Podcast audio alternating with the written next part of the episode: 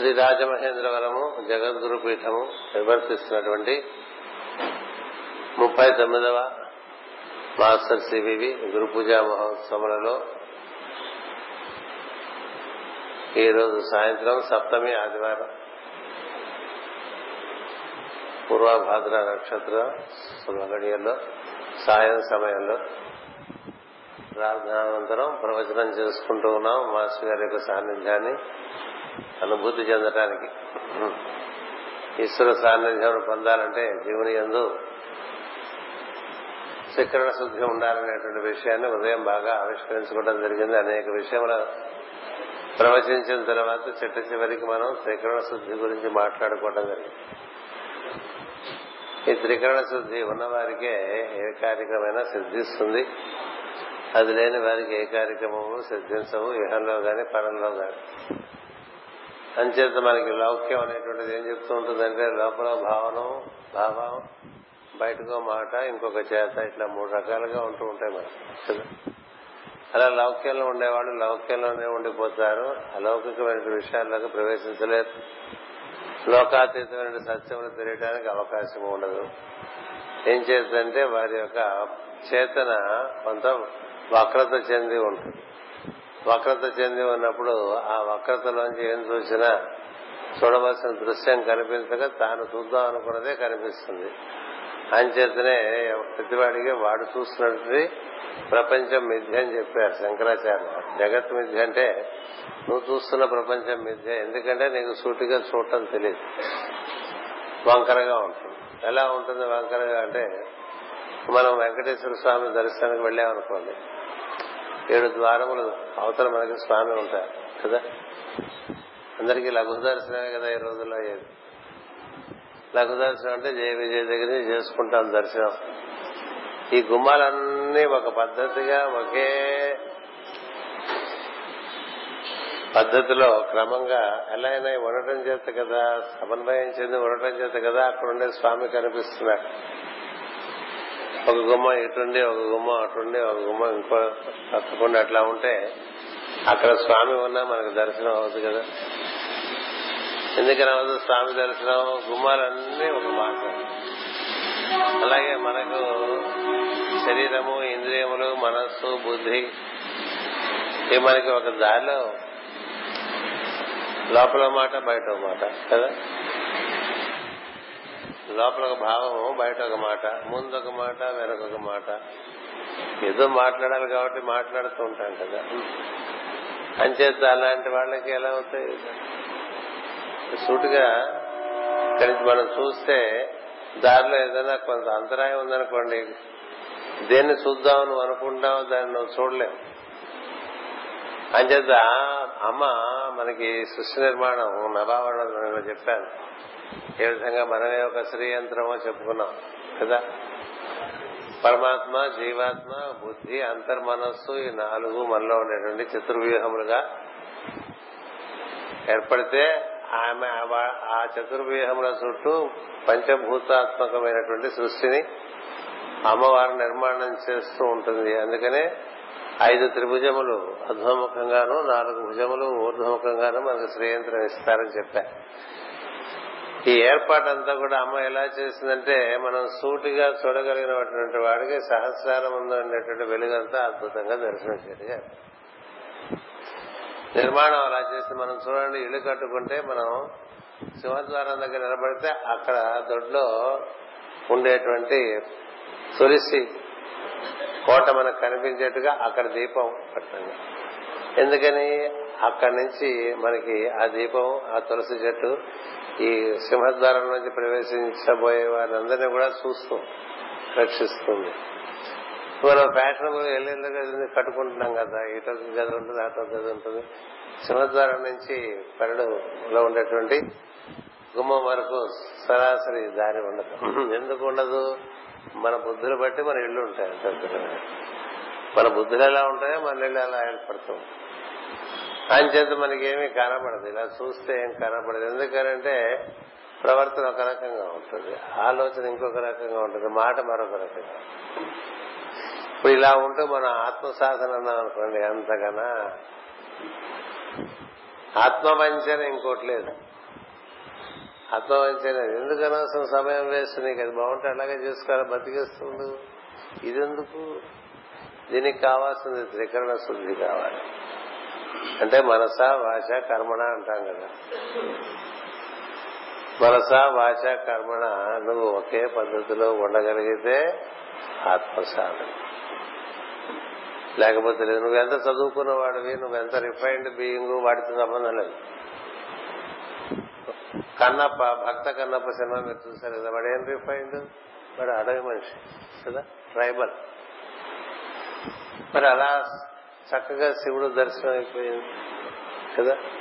అందులో అక్కడ ఎప్పుడు పూజలు చేసే పూజారి ఒకడు ఉంటాడు. కదా?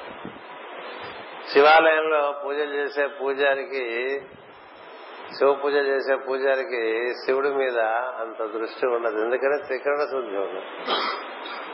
చేసే పూజ ఎందుకు త్రికరణ శుద్ధి ఉండదు? అంచేత ఏదో చేస్తూ ఉంటాడు. అక్కడ అన్ని కుళ్ళుకుళ్ళుగా ఉంటాయి. గర్భగుడి వాసన కొడుతూ ఉంటుంది. ఏమయ్యా ఇలా ఉంచామంటే ఏవో కారణాలు చెప్తాడు తప్ప శివుని ఎందు లేదు దృష్టి. అక్కడి కదా ఈ తినడు వెతుక్కుంటూ వస్తాడు తన కోసం తన భార్యకి కోసం ఆహారం కోసం అలా వెతుక్కుంటూ వెతుక్కుంటూ వెతుక్కుంటూ అలసిపోయి వస్తాడు కదా. అలసిపోయి వచ్చేసరికి అక్కడ ఈ శివాలయం శివలింగం కనిపిస్తుంది. కనిపిస్తే తన భార్యకి భగవద్భక్తురాలు ఆవిడ ఈయన భగవద్భక్తి కన్నా స్వయం కృషి ఎందు ఎక్కువ ఆసక్తి స్వయం కృషి మనం చక్కగా పనిచేస్తే మనకు పనులు అవుతాయి అనుకునే వాళ్ళు చాలా మంది ఉన్నారు ప్రపంచంలో. మనం చేయవలసిన పని చేయవలసిన విధంగా చేస్తే ఆ పని సవ్యంగా అవుతుంది అని నమ్మేవాడు ఉన్నారు. ఏం చేద్దా? వాళ్ళు త్రికరణ శుద్ధిని నమ్మినటువంటి వాళ్ళు.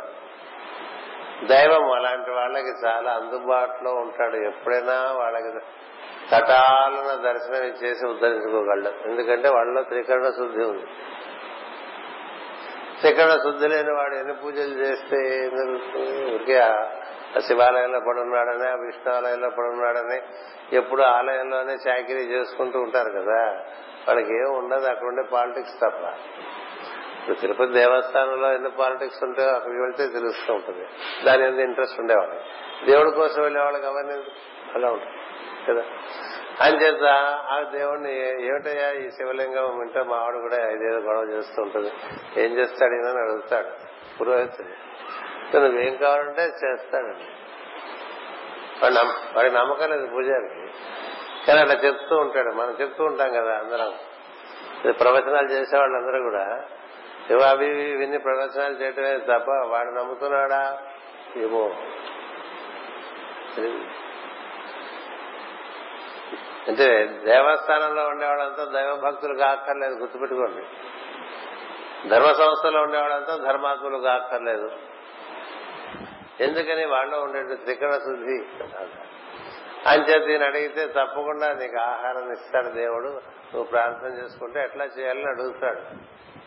ఎట్లా చేయాలని అడిగితే ఓం నమ శివాయ అని చెప్పుకోరా అని ఇస్తాడు ఇస్తాడు కదా అంటాడు. ఇస్తాడు ఇవ్వకపోతే నీ తోలు తీసేస్తానని చెప్తాడు.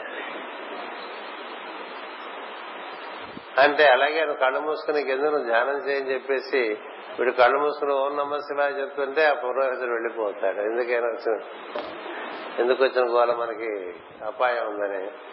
కానీ అతనికి త్రికరణ శుద్ధి ఉంది. ఇప్పుడు మనం అంతా ఓం నమ శివాయ అంటలేదా? అనగానే జరిగిపోతుందా ఎందుకు జరగట్లేదు? వాడికి ఎందుకు జరిగిందండి? వాడికి ఎందుకు జరిగింది? మరి భక్త కన్నప్ప మనం బోర్డు చెప్పుకుంటాం కదా శివభక్తిలో. చెప్పు శివభక్తుల గురించి చెప్పుకున్నప్పుడు భక్త కన్నప్ప గురించి తప్పకుండా చెప్పుకుంటాం అంతే. తప్పకుండా అలాగే మరి వాల్మీకి కథ చూడండి ఎలాంటి కథ అది? వాల్మీకి కూడా అడగ మనిషే కదా? అందరి దారులు కాసేసి వాళ్ళని వెళ్ళి తన్ని కొట్టి చంపేసి వాళ్ళ దగ్గర ఉన్న లాక్కుని ఆవిడకి లంగలు చేయించి ఇంటావిడికి బట్టలు కొని ఈ పిల్లల్ని భార్యని బాగా జాగ్రత్తగా చూసుకుంటూ ఉంటాడు. అంతే వాడి పని. అలా చేసుకుంటూ చేసుకుంటూ చేసుకుని అది చాలా త్రికరణ శుద్ధితో చేస్తుంది. ఏ పని చేసినా త్రికరణ శుద్ధిగా చేయాలి. పని ఏమిటనేటువంటిది కాదు ముఖ్యం. త్రికరణ శుద్ధి ముఖ్యం. త్రికరణ శుద్ధి కోసమే పని. అలా చేసుకుంటూ ఉంటే ఇతని త్రికరణ శుద్ధి మెచ్చుకుని దైవము నారదుని పంపిస్తుంది కదా. ఇప్పుడు నారదుడు వచ్చి రామమంత్రం ఇస్తే అందరికీ అలా అయిపోతుందండి. అసలు నారదుడు వస్తాడా? ధ్రువుడి కోసం నారదుడు వచ్చాడు. ప్రహ్లాదుడి కోసం నారదుడు వచ్చాడు. వేదవ్యాసుడి కోసం నారదుడు వచ్చాడు. వాళ్ళందరూ పోనీ ప్రహ్లాదుడు అంటే ఏదో ఆపద వచ్చింది అలా నారాయణాంశతో ఒక భక్తులందరూ పుట్టి ఉన్నాడు కాబట్టి వచ్చాడు. ధ్రువుడు అంటే ఏదో రాజకుమారుడు అనుకోవచ్చు. వీడు ఏమిటండి అడవి మనిషి. అంటే వీడు అడవి మనిషా? లేకపోతే వీడు ఏదో వ్యాపారం చేసుకునేవాడా? వీడు ఉద్యోగం చేసుకునేవాడా? వీడు గవర్నమెంట్ ఆఫీసరా? ఇట్లా ఉండదు. వీడు పురుషుడా? వీడి స్త్రీయా? అని కూడా ఉండదు. ఏం ఉంటుందంటే ఏ మనిషి ఎందుకు త్రికరణ శుద్ధి ఉంటుందో ఆ మనిషికి అర్హత ఉంటుంది. త్రికరణ శుద్ధి లేకుండా ఎన్ని చేస్తున్నా అంచేత వాల్మీకి మహర్షి మా వాల్మీకి రత్నాకరుడు అని చెప్తారు కదా. సో ఆ రత్నాకరుడు నారదుడు కథ మీకు అందరికీ తెలుసు వస్తాడు. ఎందుకురా ఇట్లా అందరినీ ఈయన దగ్గరే ఉండదు కదా దోసుకోవడానికి ఏముంటుంది ఈయన దగ్గర? ఏం ఉండదు ఒక వేణ ఉంటుంది ఒంటి మీద. బట్ట పై బట్ట కింద బట్ట అంతే. ఏమయ్యా ఇలా తిరిగి ఇలా వస్తున్నావు అంటే అది నీకోసమే వచ్చానంటాడు. నేను ఎందుకు ఈ పనులు చేస్తున్నావు నా పెళ్ళాం పిల్లల కోసం చేస్తున్నా. చేస్తున్నావు బాగుంది. దీంట్లో నువ్వు ఎంతో మందిని హింసించావు దొంగిలించావు హత్యలు చేశావు. మరి ఇదంతా నీకు చాలా రకమైనటువంటి దుఃఖం తెచ్చిపెడుతుంది. మరి నువ్వు తెచ్చిపెట్టేటువంటివన్నీ కూడా వాళ్ళు తింటున్నారు కదా. మరి వాళ్ళు కూడా నీతో పంచుకుంటారా? అడిగి చూడంటాడు ఒకసారి. నువ్వు తెచ్చిచ్చేవన్నీ పంచుకుని తింటారు తప్ప నువ్వు చేసే ఈ పాపం ఏదైతే ఉందో ఈ దుఃఖపూరితమైన కార్యక్రమాలు భవిష్యత్తులో నీకు అమితమైన దుఃఖం కలిగించేటువంటి కార్యములు ఇన్ని ఉన్నాయి కదా ఇవి కూడా వాళ్ళు పంచుకుంటారా అని కనుక్కోమని చెప్తున్నాడు ఇంటికి వెళ్ళి అడుగుతాడు కదా అంత సినిమాలు చూసిన వాళ్ళే తప్ప కలిసి దుఃఖనామేమన్నా చెప్పండి? ఆవిడ చెప్తుంది అది నీ నీ కర్తవ్యం మమ్మల్ని పోషించడం అనేది ఎలా పోషిస్తావు? నీకు సంబంధించి మాకేం సంబంధం లేదు. మమ్మల్ని పోషించడం అనేటువంటి నీ కర్తవ్యం. దాంట్లో ఉండేటువంటి ధర్మ ధర్మల యొక్క ఫలితములు నీవే అంటారు. అంతేకాదు మన శాస్త్రం ఏం చెప్తుంది? నువ్వు చేసే పుణ్యకర్మల్లో ఆవిడకి సగం వస్తుంది పాపకర్మల్లో ఒకటి కూడా అంటే ఏమైంది? నీకుండే నువ్వు చేసే పుణ్యంలో ఫిఫ్టీ వెళ్ళిపోయింది. ఫిఫ్టీ మిగిలింది. పాపం హండ్రెడ్ పర్సెంట్ నీకే మిగిలిపోయింది కదా. ఇవన్నీ ఆవిడ బోధ చేస్తుంది. బోధ చేసి నాకు మాకేం సంబంధం లేదు. నేను దారులు కొట్టి నాకు నగలు చేయమన్నా చేయించమన్నానా? నీకు దారులు కొట్టి నాకు చీరలు కొనమన్నానా? నువ్వు దారులు కొట్టి మాకు అన్నం పెట్టమన్నానా? నువ్వు మమ్మల్ని పోషించాలి. ఎలా పోషించాలనేది నీది బాధ్యత. అందులో ఉండేటువంటి మంచి చెడు నీవే మాకు కాదని చెప్పేస్తుంది ఆయన భార్య. ఇప్పుడు ఆశ్చర్యం వేస్తుంది ఇప్పుడు సన్యాసి చెప్పిన మాట నిజమేనక వచ్చేస్తాడు వచ్చేసి మరి ఇప్పుడు నేనేం చేయాలి? ఇవన్నీ నాకు పోవాలంటే చాలా దరిద్రాలు చేశాను కదా మరి.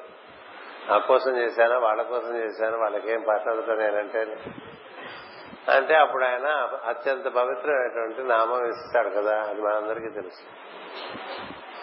ఈ నామం చేసుకుంటే ఉన్న పాపం అంతా దహింపబడుతుంది. నువ్వు పుణ్యాత్మలు అవుతావు అంటే ఆయన త్రికరణ శుద్ధి ఉన్నాడు కాబట్టి ఆయన మహా ఋషి అయిపోయాడు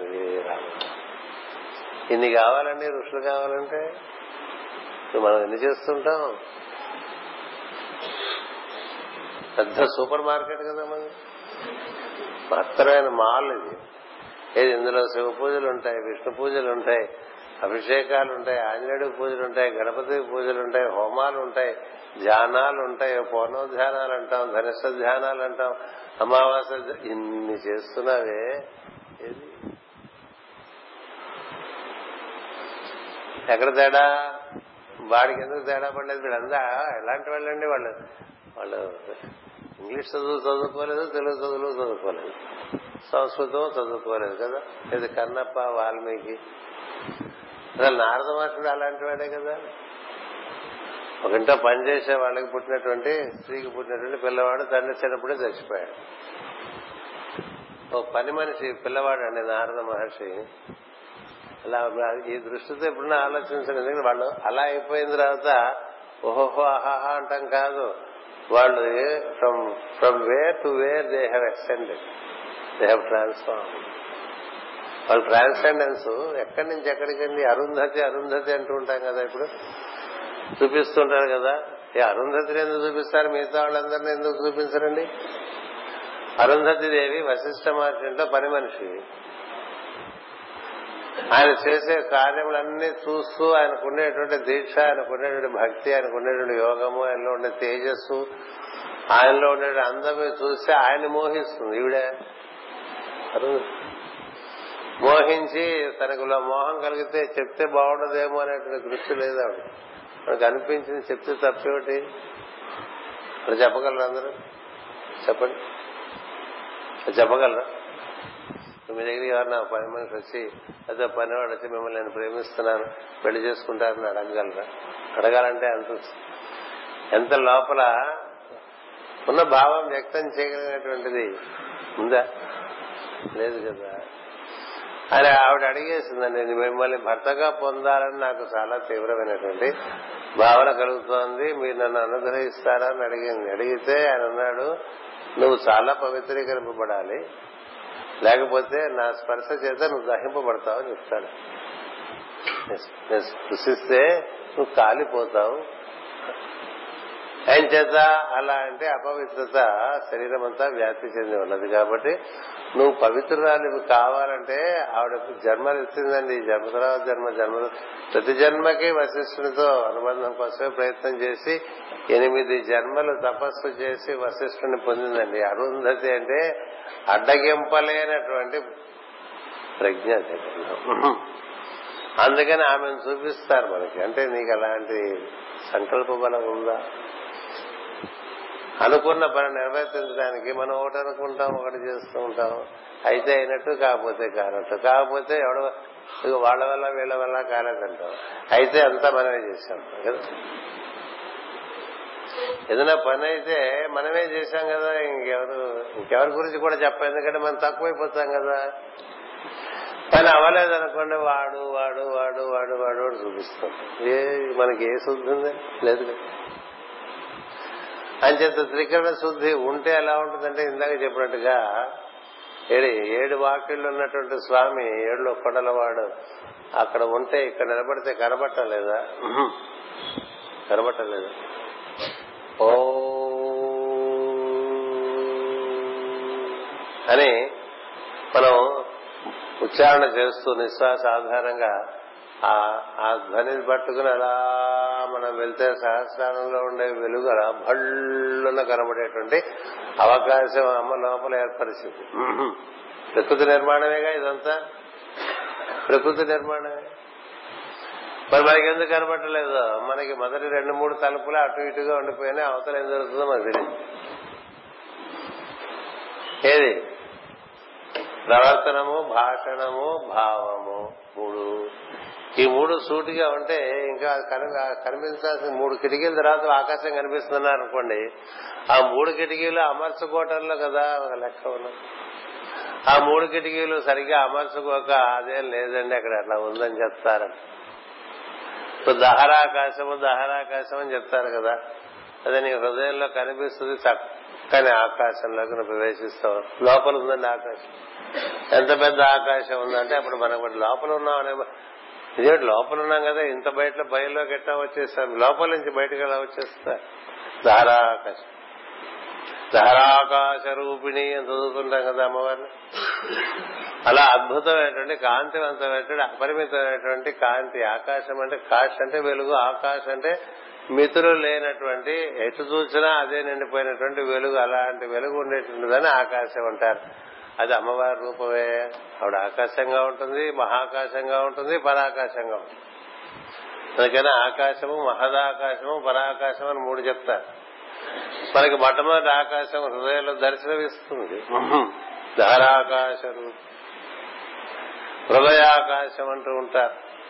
మరి ఆకాశంలోకి ప్రవేశించాలంటే ముందు ఉండేటువంటి మూడు ప్రజ్ఞ కేంద్రాలు ఏమన్నాయి? మూలాధారము స్వాధిష్టానము మణిపూరకము. మూడు ఒక లైన్లో ఉంటే ధారాకాశంలో మూడు కిటికీలు దాటితేనే నీకు ఆకాశం కనిపిస్తుందంటే ఏడు కిటికీలు దాటితే ఇంకా విపరీతంగా. ఇంకేమి అసలు నువ్వే అందులోకి వెళ్ళిపోతావు. అదే నువ్వైపోతావు. ఇలా ఏర్పాటు ఒకటి ఉంది కాబట్టి ఇలా ఏర్పాటు నిర్మాణం చేసి సృష్టి నిర్మాణం అలాగే చేసింది. మానవుల నిర్మాణం కూడా అలాగే చేసింది. మనలో కూడా సప్త ప్రజ్ఞలు ఉన్నాయి సప్త కేంద్రములు ఉన్నాయి. వాటిని నిన్న వివరించాను. మీకు ఇది పరమాత్మ జీవాత్మ బుద్ధి. అటుపైన అదే మనకి శరీరము ఇంద్రియములు మనస్సు అంతర్మనస్సు నాలుగు ఐదు బుద్ధి ఆరు జీవుడు ఏడు దేవుడు. ఇట్లా మనలోనే ఉన్నాయి. దేవుడి కేంద్రం మనలో ఉంది. మనం దేవుడిలో ఉన్నాం. ఈశ్వరుని ఎందు మనం ఉన్నాం మన ఎందు ఈశ్వరుడు ఉన్నాడు ఇలాంటి చెప్పమంటే అలా అలా అలా అల్లేసి బోర్డు చెప్పేసి. కదా? చోట్ల మనం ఉన్నాం మనలో చోటు ఉంది అని చెప్పుకుంటూ ఉంటాం కదా. ఈ ఉన్నదాన్ని చూడగలగాలంటే నువ్వే నీకు అడ్డంగా అడ్డదిడ్డంగా ఏర్పాటు చేసేసుకో. నిన్ను నువ్వు అడ్డదిడ్డంగా ఏర్పాటు చేసేసుకున్నావు. నేను నువ్వు ఏర్పాటు చేసుకుంటే నీకు ఏ అనుభూతి ఉంటుంది ఏ విభూతి ఉంటుంది ఏ ఆనందం ఉంటుంది దివ్యలోకమైన ఆనందం ఉండదు కదా. అందుకని దీన్ని సరిచేయటం అనేటువంటిది ఒక గురువు కార్యక్రమంగా మాస్టర్ గారు చెప్తాను నేను చేసి పెడతారా నీకు? నువ్వు కూర్చోరా అని. కానీ మనకి సనాతనంగా వస్తుందంటే ఈ మూడు నువ్వు దాటిరా అటు నుంచి నేను మూడు దాటి వస్తాను నాలుగులో కలుద్దామని చెప్తారు. ఇటు పక్క నుంచి నువ్వు కొంత చేసురా అటు పక్క నుంచి నేను దిగొస్తానని చెప్తాను. ఇప్పుడు రుక్మిణీదేవి ఉందనుకోండి పొద్దున్న చెప్పాను మీకు అంతఃపురంలోంచి ఆవిడ నేను బయటకు వస్తాను నువ్వు నన్ను తీసుకెళ్ళని చెప్పింది. నువ్వు కొంత రావాలి. ఆయన వస్తాడు ఆయన నిన్ను తీసుకువెళ్తాడు కదా? కొంత మన ప్రయత్నం ఉండాలి కొంత అటు నుంచి ప్రయత్నం ఉండాలి. అందుకనే క్షుత్పిపాస మలాం చేస్తాం అలక్ష్మి నాశయామ్యహం అభూతిం అసమృద్ధించి సర్వాన్ నిర్ణతమే గృహాత్ అంటాం. అంటే ఏంటి ఈ ఆకలి దప్పులు మనకి ఎప్పుడు ఆకలి ఎప్పుడు దాహం వేసేవాళ్ళు చాలా అసూచిగా ఉన్నట్టు తెలుసా? మహాత్ములకు ఎప్పుడు పడితే అప్పుడు దాహం లేదు. ఎప్పుడు పడితే అప్పుడు ఆకలి లేదు. తినకపోయినా తేడా పడదు. ప్రతి టూ అవర్స్ ఇలా టైం చూసుకుని మనుషులు తాగేస్తూ ప్రతి ఫోర్ అవర్స్ అన్నం తింటూ ఉండేవాళ్ళకి కాదు యోగం. ఏం చేద్దంటే ఎవడో చెప్పాడు నీకు నీకు దాహం వేసి నువ్వు తాగట్లేదు. వాడెవడో చెప్పాడు నాలుగు లీటర్లు తాగు నీకు అప్పుడు బాగుంటుంది అని. ఈ నాలుగు లీటర్లు తాగటం అంటే నాలుగు మూడు పన్నెండు గ్లాసులు నీళ్ళు ఇంత లోటాలు తాగుతూ ఉండాలంటే గంట గంటకి ఒక లోటా తాగుతూ ఉండాలి. కదా? అట్లాగే నీకు ఎక్కువ ఒకేసారి తింటే షుగర్ పెరిగిపోతుంది అందుకని ప్రతి మూడు గంటలకి ఇంత ఇంత చొప్పున అడుగుతున్నట్టు తినమంటారు. అలా తింటూ ఉంటే నీకు షుగర్ పెరగదంటారు మూడు గంటలకల్లా తింటూ ఉంటాం గంట గంటకి తాగుతూ ఉంటాం ఇలా బతికే వాడికి ఏముంటుందండి? ఏముండదు. క్షుత్పిపాసలు అసలు ఉండనే ఉండవు. నీ దృష్టి ఇతరమైన విషయంలో ఉన్నప్పుడు దేహము కూర్చిన భావన ఏమిటి? The lower falls in order when you are with the higher that's the law that is the law నువ్వు ఇంతకన్నా ఉత్తమము అయినటువంటి విషయములు ఏందో ఆసక్తి కలిగి ఉన్నప్పుడు ఈ ఈ చిన్న విషయాలన్నీ ఆర్డర్లోకి వచ్చేస్తాయి. ఇప్పుడు మీరందరూ ఇక్కడ మాట్లాడుకుంటున్నారు అనుకోండి నేను ఇలా వచ్చి కూర్చోగానే మీరందరూ మాటలు మానేస్తారు మానేయడం నేను ఇక్కడి నుంచి వెళ్ళిపోయాను కూడా మళ్ళీ మాట్లాడుకుంటారు కదా. మాట్లాడుకుంటారు. అంతేనా? అలాగే ఊళ్ళో ఒక అధికారి పని చేసుకుంటూ ఉంటాడు. పై అధికారి కేంద్రం నుంచి వచ్చాడు అనుకోండి ఏమిటికి అది రాజధాని ఎట్టుందో తెలియదు మనకి ఇప్పుడు ఇంకా. కొంచెం అక్కడుంది కొంచెం అక్కడుంది కొంచెం అక్కడుంది కదా. ఇదివరకైతే హైదరాబాద్ అనేవాళ్ళు ఇప్పుడు అంటానికి వీలేదు అట్లా. అంచేత పై అధికారి వస్తే ఈ కింద అధికారి కార్యక్రమాలన్నీ they fall into order in in tune with the higher authority అలా నీలో నువ్వు ఉత్తమమైనటువంటి లోకాల్లోకి నువ్వు ప్రవేశించే ప్రయత్నంలో ఉన్నప్పుడు ఈ క్రింది లోకాల్లో ఉండే ధర్మాలన్నీ కూడా వాటిని అనుసరించి ఉంటే తప్ప ఇంకో రకంగా ఉండవు.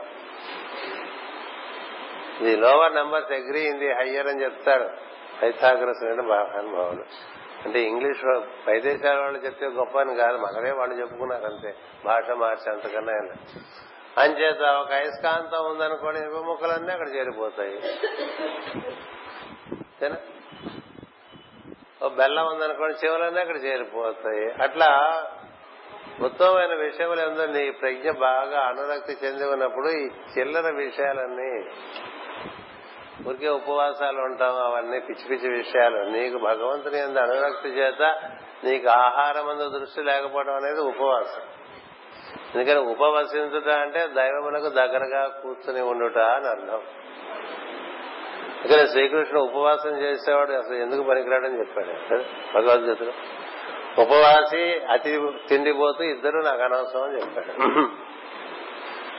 నువ్వు తినకపోవడం వల్ల నీ దేహంలో ఉండేటువంటి ఇంద్రియ ప్రజ్ఞలకు దైవ ప్రజ్ఞలకు నువ్వు అపకారం చేస్తున్నావు.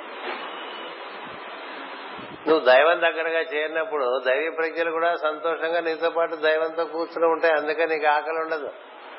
అలా మానేశారండి. ఓ ఆహారం మానేసిన వాళ్ళు వాళ్ళు ఉపవసించారట అంటే ఏంటంటే వాళ్ళు ఆ రోజు భగవంతునితో చేసుకున్నటువంటి అనుసంధానంలోంచి వాళ్ళ శరీరంలో ఆకలి పుట్టదు దాహం పుట్టదు.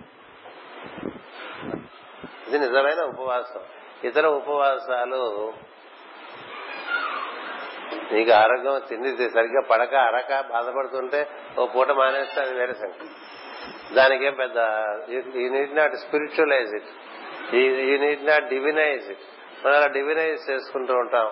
రామకృష్ణ పరమహంస ఒక్కొక్కసారి అమ్మని ప్రార్థన చేస్తూ కూర్చుంటే ఆ ప్రార్థనలో తన్మయత్వంతో అట్లా రోజుల పాటు ఉండిపోయేవాడండి తినకుండా రోజుల పాటు. ఇది- ఇది భక్తి. ఇది భక్తి. అంటే నీకు భగవంతుని యొక్క రుచి తెలిసినటువంటి వాడికి ఇంకా మరి అది తిందామా ఇది తిందామా బజ్జీలు ఎప్పుడు ఇస్తారు ఇవన్నీ ఆలోచించు. కదా? ఇప్పుడు నాలుగున్నర అయింది ఇంకా శర్మగారు బజ్జీలు పట్టరాలేదే అన్నట్టుగా ఉండదు. గురు పూజల్లో ఈ మధ్య మధ్యాహ్నం కూడా ఏవైతే పలహారాలు పెట్టడం అలవాటైపోయింది వాటి కోసం ఎదురు చూసే బుద్ధి మనలో ఉంటుంది. ఎందుకని? ఇంద్రియ లోలత్వం. అంచేత నువ్వు పైకి వెళ్తున్న కొద్దీ కింద ఉండవు. కదా? ఉంటాయా? అందుకని ఏది ఉపవాసం అంటే దైవమునకు దగ్గరగా చేరి ఉండుట అనేది ఉపవాసం. ఉపవసించుట అంటే దగ్గరగా కూర్చుని ఉండుట. ఉపనయనం అంటే దగ్గరగా నడిచి వెళ్ళుట అని అర్థం. దగ్గరగా కూర్చుని దైవాన్ని చూస్తూ ఉండడం అని ఒక అర్థం. కదా? అందుకని మాటి మాటికి నీళ్ళు తాగుతూ మాటి మాటిగా అన్నం తింటూ ఉండే పరిస్థితి ఉండదు. అలానే అన్ని మానేసే పరిస్థితి ఉండదు. ఎందుకనే అతిగా తినేవాడు అసలు తింట మానేసిన వాడు నా యోగానికి పనికిరాడని చెప్తాడు మనం చేసేవన్నీ ఇవే పనులు. మనం మనం మానేస్తే దేవుడు సంతోషిస్తారండి అన్లెస్ ఈజ్ ఏ సాడిస్ట్ మనం ఇవాళ అన్నం మానేస్తే సార్ పాపం వీడు అన్నం మానేసాడు నా కోసం సంతోషించేవాడు వాడు కన్నా సాడిస్ట్ ఇంకెవరుంటారు? నీళ్ళు కూడా మానేసేట చెప్పుకుంటూ ఉంటారు మాది. ఇది నిర్జల ఉపవాసం. నిర్జలం. నువ్వు నిర్జల ఉపవాసం చేస్తానని నీకు గుర్తుందంటే నువ్వు దైవంతో లేవుగా? ఉన్నావా? ఉన్నావా? నిర్జల ఉపవాసం. నిరాహార ఉపవాసం. ఓ పూట తిని ఉపవాసం. ఆ తినేప్పుడు మధ్యాహ్నం కవర్ చేస్తూ తింటాం. లేకపోతే రేపు ఉపవాసం కాబట్టి ఇవాళ రాత్రి ఎక్కువ తింటాం. ఇట్లా రకరకాలుగా మనం ఎన్ని రకాలుగా మనం మోసం చేసుకుంటాం ఎందుకని త్రికరణ శుద్ధి లేదు. దేనికి చేస్తున్నా దైవం కోసమా? వాడితో కూర్చో భావన. అలా ఉండదు అందుకే క్షుత్ పిపాసాం అలాం చేస్తాం అలక్ష్మి నాశయామ్యహం ఆకలి దప్పులు అనేటువంటివి ఎవరికి ఎక్కువ ఉంటాయంటే బాగా శరీరం అనందు మలము చేరిన వారికి. ఆ సమయానికి ఏదో ఇంత తినేస్తారు ఆ సమయానికి ఇంత తాగేస్తారు అంతే తప్ప అంత అతిగా శరీరం గురించి ఆలోచించే వాళ్ళందరూ చాలా మరణములో పడి ఉన్నట్టు. అంచేత అవన్నీ నేను పోగొట్టుకుంటాను తల్లి క్షుత్పిపాస మలాం అనేటువంటి జ్యేష్ఠాదేవి దరిద్ర పెద్దమ్మ. దాన్ని నే పోగొట్టుకుంటాను. అభూతిం అసమృద్ధించి సర్వాన్ నిర్ణతమే గృహ నా నా ఇంటి ఏందంటే నా ఒంటి ఏందని అర్థం కూడా. నా ఇంటి అందు అనుభూతి అభూతి లేకుండా చూడు. అసమృద్ధి లేకుండా చూడు. అసమృద్ధి లేకుండా అభూతి లేకుండా ఉండాలంటే నీవు త్రికరణ శుద్ధిగా ఉంటావు.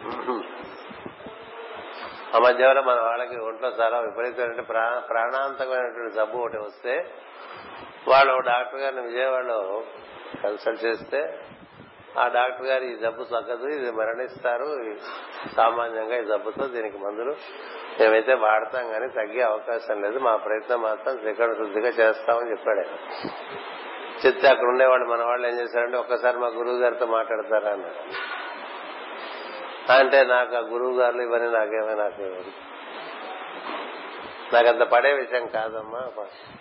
అందుకని లేదండి మా కోసం ఒకసారి మాట్లాడంటే నేను ఆయన ఫోన్ చేసి మాట్లాడిచ్చాను. నమస్తే మాస్టర్ డాక్టర్ గారు అంటే నమస్తే అండి.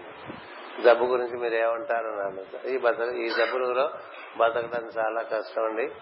నా వరకు త్రికరణ శుద్ధిగా నేను ప్రయత్నం చేస్తాను. అంతవరకే చెప్పగలను తప్ప తగ్గుతుంది అన్న మాట చెప్పేటువంటి జబ్బు కాదు అని చెప్పేశాను అంతేకాదు నాకు దైవము ఇటువంటి విషయములందు విశ్వాసం కూడా లేదు అని కూడా చెప్పేశాడు. అంటే చాలా సంతోషం. మీరు ఒక పదం వాడారు అదొకటి చాలు ఇంకేం అక్కర్లేదని చెప్తాను.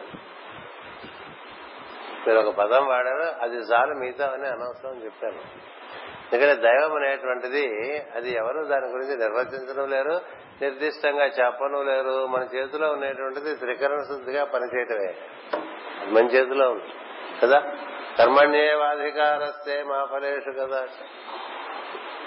అంచేది చేసే పని సూటిగా చేసుకుంటే దాని బంకర్లు పెట్టకుండా దాన్ని అటు ఇటు తిప్పకుండా మెలికలు వేయకుండా చేసుకుంటూ ఉండే వెళ్ళే వాడికి దర్శనానికి ఒక అవకాశం అనేది మిగతా వాళ్ళకి లేదు లేదు లేదు అనేటువంటిది ప్రధానం. అదే చెప్తాడు భగవద్గీతలో శ్రీకృష్ణ ప్రకృతి పని ఏర్పరిచింది జీవులకి. ఊచే ఊరికే మీ చేత లేబర్ చేయించడం మాకు ఇష్టం కాదురా. మేము మీ తల్లిదండ్రులు లాంటి వాళ్ళం. తల్లిదండ్రుల పిల్లలు కష్టపడాలనుకుంటారా? పిల్లలు దొక్కబడాలనుకుంటారా? అనుకోరు. పిల్లలు ఉపవాసాలు ఉండి అట్లా క్షీణించిపోవాలనుకుంటారా? అనుకోరు. వాళ్ళు బాగా సమృద్ధిగా ఉండాలి ఆనందంగా ఉండాలి అనుభూతి పరంగా వాళ్ళకి చక్కటి అనుభూతులు ఉండాలి దివ్యానుభూతులతో అన్ని అనుభూతులు ఉండాలి ఈశ్వరానుగ్రహంతో ఉండాలని భావం చేస్తుంటారు కదా. ఆరోగ్య ఐశ్వర్యం వస్తుంది. ఈశ్వరత్వాన్ని కూడా పొందేట్టుగా ఉండాలని భావన చేస్తారు కదా. మేము అలా చేస్తాం. అందుకని ప్రకృతి పని పెట్టిందని బాధపడకండి. పని వలనే మీరు ఉద్ధరింపబడతారు. ఇది ఏ పనైనా కావచ్చు. పని ఏదైనా కావచ్చు. ఈ పని ఇచ్చాడేంటి నాకు అనుకోకూడదు. మనకి ఎంతసేపు పక్కవాడి పని నచ్చుతూ ఉంటుంది కదా. పక్కవాడి పని నచ్చడం అనేటువంటిది రోగం. మనకి ప్రకృతి అందించిన పని అనేది ఒకటి ఉంటుంది. అది చేస్తూ ఉండాలి మనం. మనకి ప్రకృతి ఇచ్చిన పని మనం చేయటం అనేటువంటిది స్వధర్మమునందు మనం ఉండటం. ఈ పని బాగాలేదు ఇంకో పని చేస్తానంటుంది ఎప్పుడు ఇప్పుడు ఇప్పుడు ఆ రోగం చాలా పెరిగిపోయింది ప్రపంచం వాడికి వాడి దగ్గర ఉన్నది వాడికి నచ్చదు వాడికి ఇంకోటి ఏదో కావాలి. నీ దగ్గరికి వచ్చిందిగా పని ఈ పని సవ్యంగా చేసుకుంటూ వెళ్తే దీంట్లోంచి నీవు అన్ని రకాలుగాను తరిస్తావు. అన్ని రకాలుగాను తరిస్తావు. అంచేది ఆ పని చేసుకోవడం ద్వారా నువ్వు తరింపు పొందొచ్చు. అట్లా తరింపు పొందిన కథలు కో కొల్లలు మన వాంగ్మయం నిండా ఉన్నాయి. వాడు బుట్టలు అల్లుకుంటూ ఉంటాడండి మేదరి రాజుగారు పెద్ద ప్రొసెషన్ వస్తుంది రాజవీధిలో. ఆ పక్కనే సైడ్ సర్వీస్ రోడ్లు ఉంటాయి కదా అటువంటి రోడ్లు ఆయన అల్లుకుంటూ ఉంటాడు. అల్లుకుంటూ ఉంటే రాజుగారు ముందు ఏనుగులు గుర్రాలు సైన్యం ఇలా నడిచి వెళ్తున్న తర్వాత పెద్ద ఏనుగు మీద ఆయనకి కూర్చుని అంబారీలో కూర్చుని వస్తుంటే ఊళ్ళో వాళ్ళంతా కోలాహలంగా చూస్తూ పళ్ళు మానేసుకుని చూడ మనం. రోడ్డు మీదకి ఎవరన్నా వచ్చాడంటే అలా వెళ్ళిపోతాం. మీ ఊళ్ళో లేదు కానీ మా ఊళ్ళో క్రికెటర్లు వచ్చారట అంటే హోటల్ చుట్టూ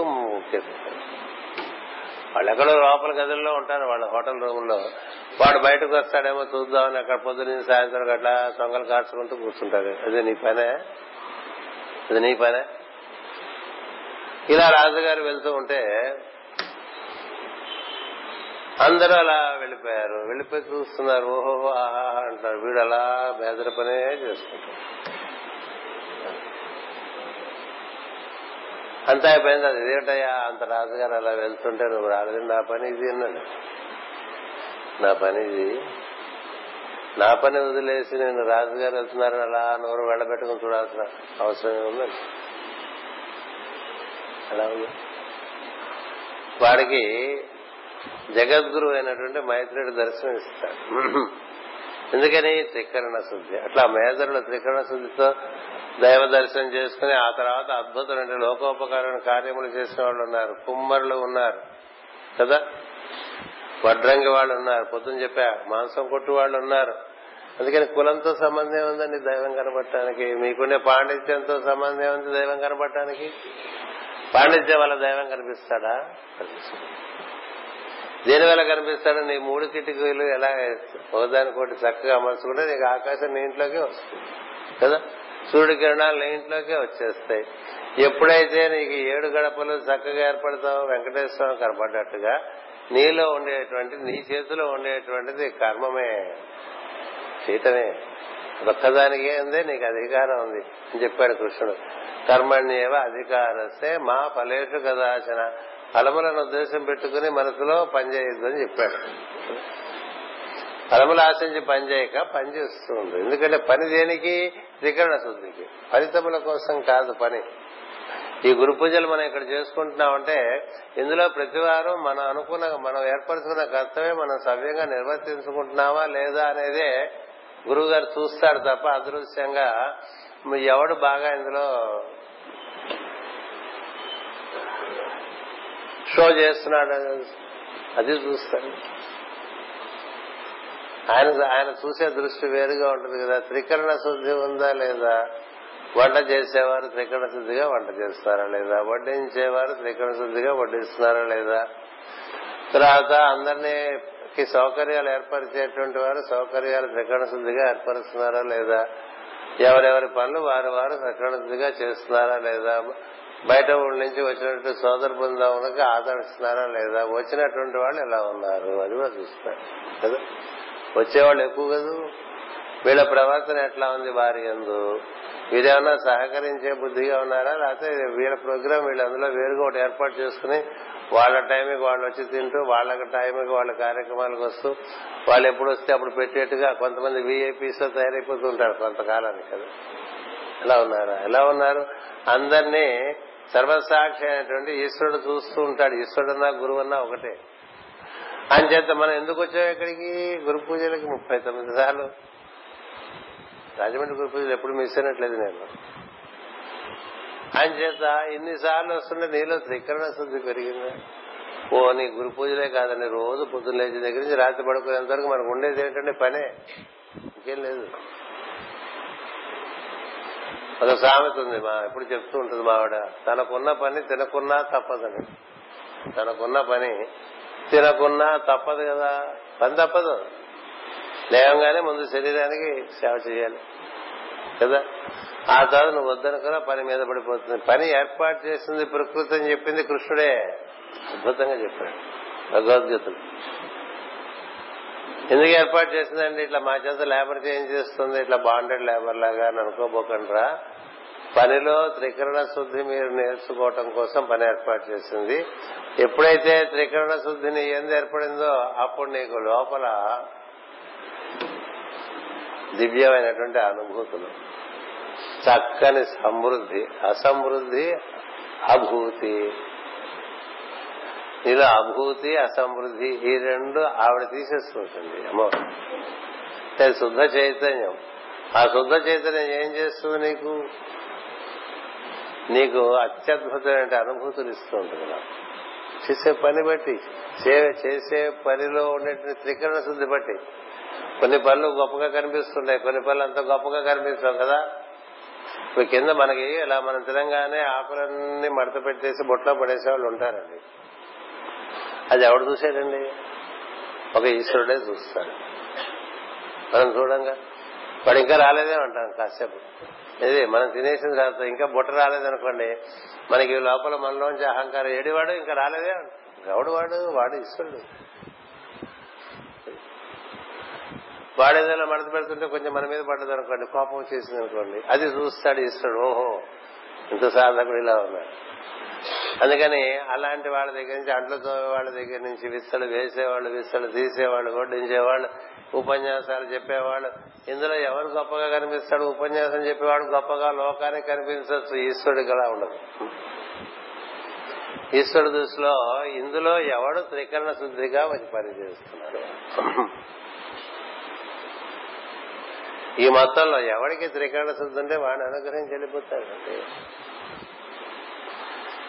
ఇలా ఉంటాయి కథలన్నీ కూడా. సద్గురువులు వస్తూ ఉంటారు ఇంటికి.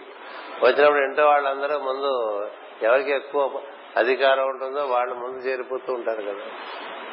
లేదా వాళ్ళ బంధువులు వాళ్ళ స్నేహితులు ఈయన ఇదండి ఆయన అదండి ఈయన వాళ్ళ యొక్క లోకల్లో వాళ్ళ వాళ్ళ స్థితిగతులన్నీ పరిచయం చేసేస్తూ ఉంటారు. ఈ వచ్చిన వాళ్ళందరికీ చాకరీ చేసేవాళ్ళు వెనకాలగా కనపడకుండా ఉంటారు అజ్ఞాతంగా ఉంటారు. నిజమైనటువంటి సద్గురు దృష్టి వాళ్ళ మీద ఉంటుంది. వీళ్ళదేముంది? వీళ్ళంతా షో పీసెస్. బాగా బట్టల షాప్లోకి వెళ్తే ముందు మేనక్విన్ షో పీస్ అని ఒకటి పెడతారు. అందంగా చీర కట్టేసా బొమ్మ కదా? మనం కట్టుకుంటే అట్లా ఉంటుందా? మనకి ఆ షేప్ ఏది? లేదు. ఆ బొమ్మ కట్టిన చీర చూసి లేకపోతే బొమ్మ కట్టిన వేసే పంచాలు లాల్చిన మగవాళ్ళ బొమ్మలు కూడా ఉంటాయి కదా వాటికి సూట్ వేసి. ట్రౌజర్స్ చాలా బాగుంది కదా నువ్వు కొనుక్కుంటే నువ్వు వేసుకుని నువ్వు పిప్పళ్ళ బస్తాలే ఉంటావు. నీకేం బాగుంటుంది? బాగుంటుంది. ఇట్లా ఈ పిప్పళ్ళ బస్తాల టైపులన్నీ ముందు ఉంటాయి. ఏది? మరి మనకి బ్రేక్ దర్శనాలన్నీ అవే కదండి. తిరుపతి వెళ్ళి బ్రేక్ దర్శనంలో list one list two list three అని మనం వెళ్ళంగానే పొద్దున బయటకు వెళ్ళిపోతాడు వాకింగ్కి ఇప్పుడు మనకెందుకు వీళ్ళంతా ఏవో షో పీసెస్ మనకి? భక్తి ఉన్న చోట కనిపిస్తాడు భక్తి లేని చోట కనిపిస్తుంది అందుకని ఎక్కడ త్రికరణ శుద్ధి ఉంటే అక్కడ దైవానుగ్రహానికి అవకాశం ఉంది దైవ దర్శనానికి అనుగ్రహం ఉంది అవకాశం ఉంది దైవ స్పర్శగా అవకాశం ఉంది దైవ విభూతికి అవకాశం ఉంది. దైవం యొక్క సాన్నిధ్యం ఒక సుగంధముగా అనుభవించేటువంటి అవకాశం. ఇలాంటి అవకాశం. అంచేత ఏ పని చేసిన చిన్న పని దగ్గర నుంచి పెద్ద పని అనేం లేవు. ఏ పనైనా త్రికరణ శుద్ధిగా చేయాలి. దంతధావనం త్రికరణ శుద్ధిగా చేసుకోవాలి. అప్పుడు తొందరగా పళ్ళు ఊడిపోయే పరిస్థితి రాదు. శరీరానికి స్నానం త్రికరణ శుద్ధిగా చేయాలి. బట్టలు వేసుకున్న త్రికరణ శుద్ధిగా ప్రతిదాని ఎందు యథాలాపంగా ఇది చేయకూడదు. అలాంటి వాడికి ఏం జరుగుతుందంటే వాడి ఎందు ఒక నిశ్చితమైన ప్రజ్ఞ ఏర్పడుతుంది. ఏకాగ్రత కావాలి ఏకాగ్రత కావాలంటూ ఉంటాం కదా. శ్రద్ధ కావాలి శ్రద్ధ కావాలంటూ ఉంటాం కదా. శ్రద్ధ ఏకా ఏకాగ్రత ఇవన్నీ త్రికరణ శుద్ధి యొక్క ఫలితాలు అవి ఫలం అంచేది అలా చేస్తూ ఉంటే నువ్వు ఏ పని చేస్తున్నావు అనేటువంటిది ప్రధానం కాదు. నువ్వు ఈ లోకంలో ఎంతటి వాడు అనేటువంటిది ప్రధానం కాదు. కథలు ఉన్నాయి చదువుకోండి. అవధూత గీతలో ఇరవై నాలుగు గురువుల గురించి చెప్తాడు అవధూత వీళ్ళందరినీ. నేను గురువులుగా ఉపాసించానని చెప్తాడు. గురువులుగా ఉపాసించానంటాడు. అవధూత అంటే ఆయన మా దత్తాత్రేయుడే. ఆయన భూమి మీద తిరుగుతూ కొంతమంది ఇరవై నాలుగు రకాల గురువులను చెప్తారు. అందులో కథ ఈ మేదరి కథ మీకు చెప్పింది. కుమ్మరి కథ అందులోదే. అట్లాగే ఒక వేష గురించి చెప్తాడు. ఆమె నా గురువు అంటాడు వేష గురువు ఏమిటండి? అంటే ఆవిడ వేచి ఉండేట్లుగా ఎవరైనా వేచి ఉండగలరా? వేచి ఉండటం ఆయన ఆవిడ నేను నేర్చుకున్నానని చెప్తాడు. అట్లా కూర్చుంటుంది సింగారించుకుని కిటికీ దగ్గర వీధిలో వాళ్ళకి కనిపించేట్టుగా ఎవరి కోసం? విటుడు కోసం. కదా? ఇలా వేచి ఉంటే అలా కూర్చుని కూర్చుని కూర్చుని కూర్చుని రెండు గంటల వరకు కూర్చోగలరు. మనం అట్లా కూర్చోగలవా దైవం కోసం? దేనికోసమైనా అట్లా వేచి ఉండగలవా? మనకి ఎనిమిది గంటలు ఆలస్యమైంది అని అన్నారు అనుకోండి ట్రైన్ విమానం ఏదో. ఎంత చిరాకు పడిపోతా? పడిపోతావా అంచేత ఇట్లా ఇలాంటివన్నీ ఏ పని చేసినా త్రికరణ శుద్ధిగా చేస్తారు అది కావాలి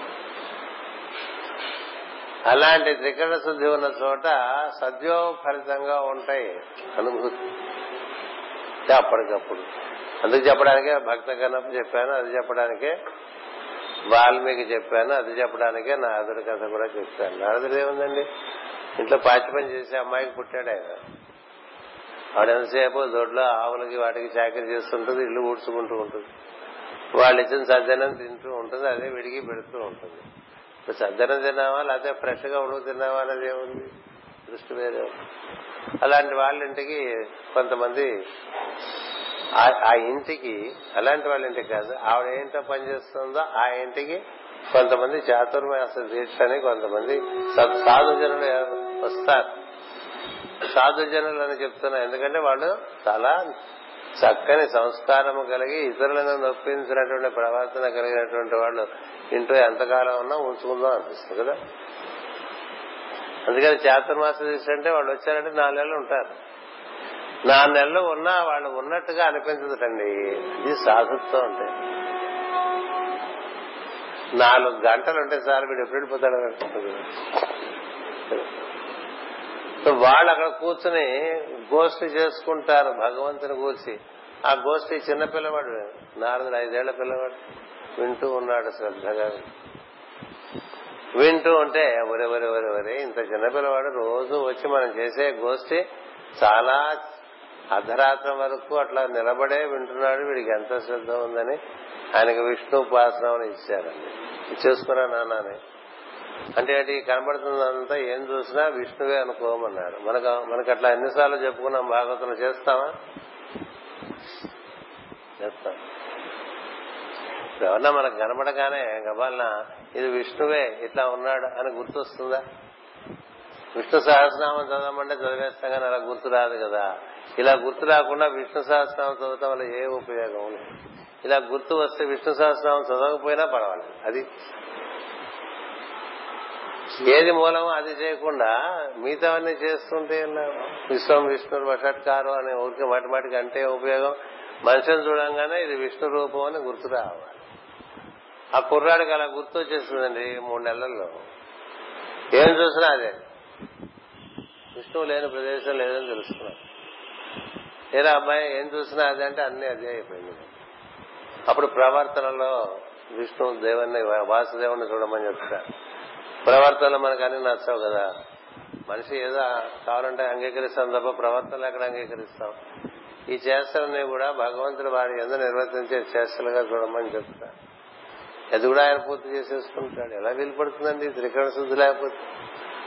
చిన్నతనంలోనే త్రికరణ శుద్ధి ఉండేటువంటి వాడు చక చక చక చక చక ఏ విషయంలోనైనా ముందుకు వచ్చేస్తాడు. అందుకని మనం ఎన్నో విషయాలు చెప్పుకుంటాం గొప్ప విషయాలు. అసలు విషయం నేర్చుకోపోవటం వల్ల మనకి అనుభూతి గాని సమృద్ధి గాని ఈ రెండు కొరవడి ఉంటాయి. ఎందుకు కొరవడి ఉంటాయంటే ఎందుకు కొరవడి ఉంటాయి? అందుకని పొద్దున ప్రైవేటూరు ప్రభాకర్ శాస్త్రి గారి గురించి ఎమ్మెన్ గారి గురించి చెప్పడం జరిగింది. కారణం ఏంటంటే వారు వారి జీవితంలో అన్ని త్రికరణ శుద్ధిగా నిర్వర్తించుకుంటూ వచ్చారు. మామూలుగా ప్రధానమైన శిష్యుల కథలు మనం సద్గురువుల దగ్గర వినేవన్నీ కూడా వాళ్ళు అంతకాలం త్రికరణ శుద్ధితో జీవిస్తూ వచ్చి సద్గురు దగ్గర రావడం వల్ల అట్లా ముట్టుకోగానే పండిపోతారు వాళ్ళు. ఇప్పుడు మీకు గుడిపాటి వెంకట అని మీరు వినే ఉంటారు. కదా? ఆయన తెనాల్లో ఉండేవారు. సద్బ్రాహ్మణుడు చిన్నప్పటి నుంచి భూత పుస్తకాలే రాసేవాడు ఆయన. ఆయన రాసినవన్నీ భూత పుస్తకాలే. మాట్లాడితే బూతులు రాసినవన్నీ భూత పుస్తకాలు. కానీ ఆయనలో త్రికరణ శుద్ధి ఉంది. మన లోపల రకరకాల భూతు భావనలు పెట్టుకుని బయటకి మనం విష్ణు భావన చేస్తున్నట్టుగా ప్రకటించుకుంటున్నాం అండి భూత భావన పెట్టుకుని భూత భావన చేస్తున్నట్టుగా భావన చేశామనుకోండి నీకే లోపల అలైన్మెంట్ లేదు. ఈయనకి అలైన్మెంట్ ఉంది. గుడిపాటి వెంకట జలం ఎన్నెన్ని విమర్శలు చేసేవాడో ఎంతెంత విమర్శ ఉండేదో ఎంతెంత అశ్లీలమైన పుస్తకాలు రాశాడు ఆయన. శ్రద్ధామణుడు కుటుంబంలో పుట్టాడు. అందరూ ఏంటి ఇలా ఉన్నాడు ఈయన చాలా బాధపడుతూ ఉండేవాడు ఆయన వెళ్ళాడు రమణ మహర్షి దగ్గరికి. అంతే ఒక్క చూపుతో. అలా ఎలా మారుతుందండి? ఎంతో సౌత్రీయంగా ఉన్నాం ఎంతో మంచి అలవాట్లు ఉన్నాం చిన్నప్పటి నుంచి వంగి వంగి దండాలు పెడుతూ ఉంటాం. మనకి ఎన్నిసార్లు వెళ్ళినా ఏమి కాదేమి ఏమిటి తేడా? త్రికరణ శుద్ధి తేడా. అంచేత మీకు అంటే మనం ఎన్నెన్నో విషయాలు చెప్పుకుంటూ ఉంటాం కదా. ఇది ఉంటే అన్ని సిద్ధిస్తాయండి. ఇది లేకపోతే ఎన్ని మీరు ప్రయత్నాలు చేసినా అదంతా ఎందుకు పనికి రాకుండా ఎందుకంటే ప్రకృతి దగ్గర అదొక్కటే తాళంతో పెట్టుకుంది. ఎవడు త్రికరణ శుద్ధిగా జీవిస్తూ ఉంటాడో వాణ్ణి నేను ఉద్ధారణ చేస్తాను. అది నేర్చుకోవడానికే అందరికి రకరకాల పనులు. విపరీతంగా పనిచేయటం వల్ల గొప్ప లేదు. అందులో నీకు చూపించే త్రికరణ శుద్ధిలో ఉన్నది ఇక ప్రతి మేనేజ్ చేసేస్తూ పైకి అంతా మనమే అన్నట్టుగాను మనం ఏం చేయకుండా ఉండేవాళ్ళు లక్షలాది మంది ఉన్నారు లోకంలో కదా? వాడేం చేయడు కానీ ప్రపంచాన్ని వాడినే ప్రొజెక్ట్ చేసుకుంటూ ఉంటాడు. వాడు నాశనం అయిపోతూ ఉంటాడు బాగా. ఎందుకని? అసలు దేనికోసం పనో అది వాడికి తెలియదు. అంచేత మనం ఏ పని చేసినా దానికి ఆ శుద్ధి జోడించామనుకోండి మీకు ప్రహ్లాదుడు చేత పోతల మాత్రుడు ఒక పద్యం చెప్పిస్తాడు హిరణ్య కశిపుడికి ఏమనని? నవవేద భక్తులు చెప్తూ తను హృద్భాషల సత్యమున్ మొట్టమొదటి చెప్తాడు కదా? ముందు చెప్పేది తను హృద్భాషల సత్యమున్ శ్రవణమున్ దాసత్వమున్ వందనాచనముల్ సంకీర్తనలు ఆత్మలో నిరగయన్ ఎట్సెట్రా ఎట్సెట్రా ఎట్సెట్రా తొమ్మిది చెప్పేస్తారు మొట్టమొదటి ఏం చెప్పారండి? తను హృద్భాషల సత్యం అంటే నువ్వు శరీరంతో చేసే పని కానీ నీ హృదయంలో ఉండే భావం గాని నీ భాషలో చెప్పేది గాని ఈ మూడిటి మధ్య సఖ్యత ఉండాలి. They should be one and the same they cannot be otherwise ఒకటి చెప్పి ఒకటి చేసి అలా ఉండేటువంటి వాళ్ళకి ఏదో ఇందులో ఉన్నామనేటువంటి ఒక భావన ఉండవచ్చు ఇది దేవాలయంలో ఎప్పుడు పడున్నటువంటి వాళ్ళంతా దైవాన్ని చూడగలుగుతున్నారా? ఎప్పుడు వెంకటేశ్వర స్వామి గుళ్ళోనే ఉంటాడండి పూజారి. ఆయన దర్శనం ఇదేం అడగండి సరే ఆ తడికొండ వెంగమాంబ ఇలాంటి ఎంతమంది భక్తులు వాళ్ళందరికీ దర్శనం ఎందుకు అయింది? ఆవిడ త్రికరణ శుద్ధిగా నమ్మింది వెంకటేశ్వరుడు నా భర్తని చిన్నతనంలోనే పెళ్ళి చేస్తానంటే నాకు పెళ్ళి ఎందుకు? నేను వెంకటేశ్వరుని పెళ్ళి చేసుకున్నానని చెప్పేసి. అయినప్పటికీ ఇంట్లో వాళ్ళు పెళ్ళి చేస్తే సంవత్సరంలో చచ్చిపోతాడు మగడు. చచ్చిపోయిన బొట్టు తీయదు. చచ్చిపోయిన బొట్టు తీయదండి. ఎందుకంటే నాకు వెంకటేశ్వరుడు దైవం ఆయన ఎప్పుడు ఉన్నాడు కదా అంటుంది. చచ్చిపోయినా బొట్టు పెట్టుకు తిరుగుతూ ఉంటే ఈ రోజులో ఒప్పుకుంటారేమో కానీ ఆ రోజులు ఎవడు ఒప్పుకుంటారండి పైగా పల్లెటూళ్ళలో అసలు ఒప్పుకోరు కదా. ఇప్పుడు ఆవిడ అలా దానికి అదొక విప్లవం ఆ రోజులు అక్కడ బొట్టు తీయదే అని బొట్టు తీయటం ఏంటి నాకు మొగుడు ఉన్నాడు కదా అంటుంది. మొగుడు ఎవరంటే వెంకటేశ్వర ఇక్కడ శుద్ధిగా ఆ ఊరికి పీఠాపతి వస్తాడు. కథ మీకు నేను చెప్పేది నేను బోర్డు చదివేస్తుంటారు మీరు. పీఠాధిపతి వస్తాడు. వచ్చిన తర్వాత ఏమి అట్లా బొట్టు పెట్టి తిరుగుతున్నావు నువ్వు విధవి కదా నీకు వేరే వేషం ఉండాలి కదా అని చెప్పాడు. పురకాలంలో మనకి విధవలంటే వైట్ పోలీసు లాగా తిరుగుతూ ఉండేవాడు కదా. తెల్లగుడ్డ నెత్తి మీద అంతా కప్పు ఉంటూ ఉండేవాడు. ఆయన లేదు ఆవిడ కొనిస్తే అంటుంది ఆవిడ. అదెలా అంటాడు? అదంతే అంట. పిలుస్తారు. పిలవంగానే ఆయన ఆవిడ దండం కూడా పెట్టదు ఆయనకి. దండం. దండం కూడా పెట్టలేదు అనేసరికి ఆయనకి కొంచెం మరి ఇంత పీఠాధిపతి అయినా అహంకారం అనేటువంటిది అందరికీ పోతుందా? పోతుంది. పరమహంసలు అలా ఉంటారు. ఇది దండం కూడా పెట్టలేదు. పైగా ఇలా వచ్చింది. ఊళ్ళో వాళ్ళంతా నీ గురించి ఇట్లా అడుగుతున్నారు. ఏంటి విషయం? అసలు నాకు నాకు కూడా దండం పెట్టలేదు అంటే దండం పెట్టకూడదు అంటారు దండం పెట్టకూడదు మీకు దండం పెట్టకూడదు అంట అంటే అదే దండం పెట్టకూడదు అంట ఎంతో మంది దండాలు పెడుతున్నారు కాళ్ళ మీద పడిపోతున్నారు ఇప్పుడు దండం పెట్టదంటే అంటే మీరేమనుకోపోకుండా ఒకసారి లేచి పక్కన నిలబడ్డాడు అంటే లేచి పక్కన నిలబడ్డాడు. ఆయన కూర్చున్నటువంటి ఆసనానికి ఇట్లా దండం పెడితే అందరూ చూస్తుండగానే అది కాలిపోయింది. కాలిపోయింది. మీరు అందులో కూర్చుని దండం పెడితే ఏమవుతాడు? అప్పుడు ఆయనకి అర్థం ఓయమ్మో ఇది మనకి. మన మన విషయం కాదని తెలుసుకుని తల్లి నువ్వు ఇలాగే ఉండి చాలా సంతోషం ఏం చేత? త్రికరణ శుద్ధి గోదాదేవి త్రికరణ శుద్ధి. కృష్ణుడు పెళ్ళి చేసుకుంటారంటారు ఏమిటి అంటాడు కదా తండ్రి? ఆయన మహాభక్తుడు కృష్ణ విష్ణు భక్తుడు. విష్ణు చిత్రుడు అంటే చిత్తమంతా విష్ణువే నిండి ఉన్నటువంటి వాడు. ఆల్వారంలో అక్కడ కదా? వాళ్ళ అమ్మాయి ఇంట్లో నేను కృష్ణుని పెళ్ళి చేసుకుంటానంటుంది. ఏది చిన్నప్పుడు అంటే చిన్నతనంలే అనుకుంటారు కదా? పెద్దైనా అదే మాట. త్రికరణ శుద్ధి. త్రికరణ శుద్ధిగా మరి కృష్ణుడిలోనే చేరిపోయింది కదా. మరి రుక్మిణి ఇల్లు వాళ్ళంతా అన్నయ్య అగేన్స్ట్ వ్యతిరేకం కదా. వాడికో బృందం వాడికో మూట బోల్డ్ మంది ఉన్నారు వాళ్ళు. తీసుకెళ్ళి శిశుపాలుడు చేయాలని అమ్మ నాన్న ఏమనలేరు కానీ త్రికరణ శుద్ధిగా నమ్మింది అంటే త్రికరణ శుద్ధిగా నమ్మితే నువ్వు దైవాన్ని పొందగలవు అనేటువంటి కథలు మన వాంగ్మయంలో ఉన్నవి విన్ని అన్ని కాదు. మనం అనుకుంటా అంత భక్తి భక్తి భక్తి అంటాం. కదా? భక్తి అంటే మనకి ఆవేశం కళ్ళమడి నీళ్ళు ఊరికే అవి ఇవి ఇట్లా చాకెట్లు చేసుకుంటూ ఉంటారని తెలుసు. ఇది కాదు భక్తి. భక్తి అంటే ఎట్లా ఉంటుందంటే నువ్వు త్రికరణ శుద్ధిగా ఒకసారి రామా అని పిలిస్తే నీకు లోపల నుంచి ఓయ్ అని వినిపించేట్టుగా ఉంటుంది. పిలిచినాను ఓయ్ అనునట అన్నాడు కదా? సర్వమోన్ కనునట అట్లా ఉంటుంది కదా అట్లా ఎవరికి ఉంటుందంటే ఇట్లా ఉన్న వాళ్ళకి ఉంటుంది.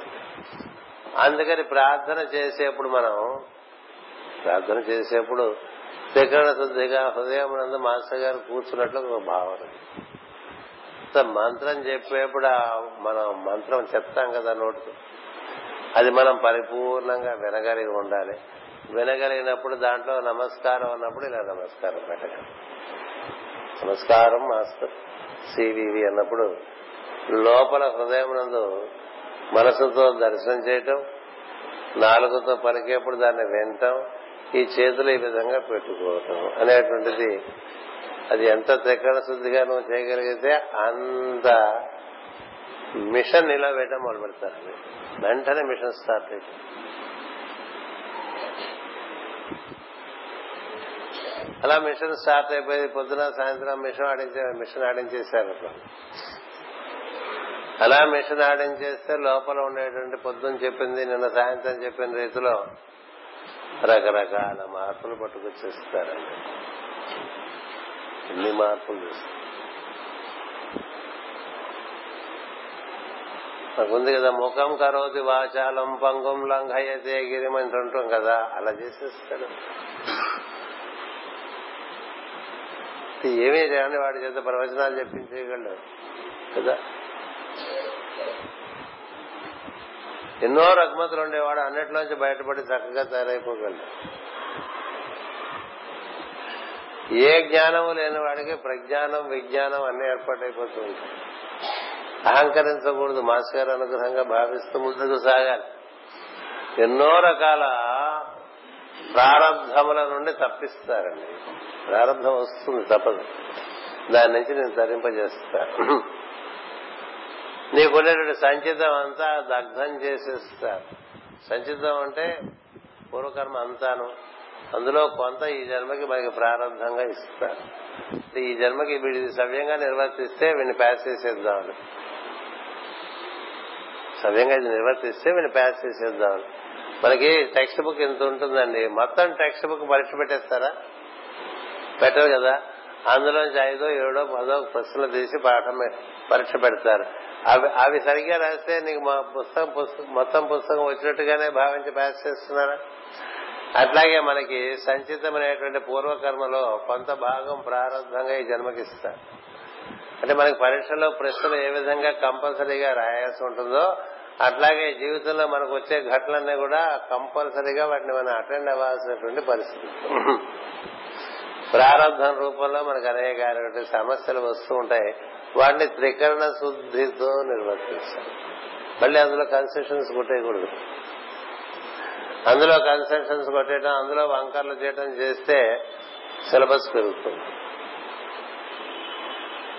అంచేత ఈ ఈ త్రికరణ శుద్ధి అనేటువంటి భావన నీలో ఉందనుకో నీకు వచ్చేటువంటి ఈ ప్రారంభాన్ని నువ్వు అంగీకరించి అనుభవించేటువంటి ఒక ధీరత్వం నీలో ఏర్పడుతుంది.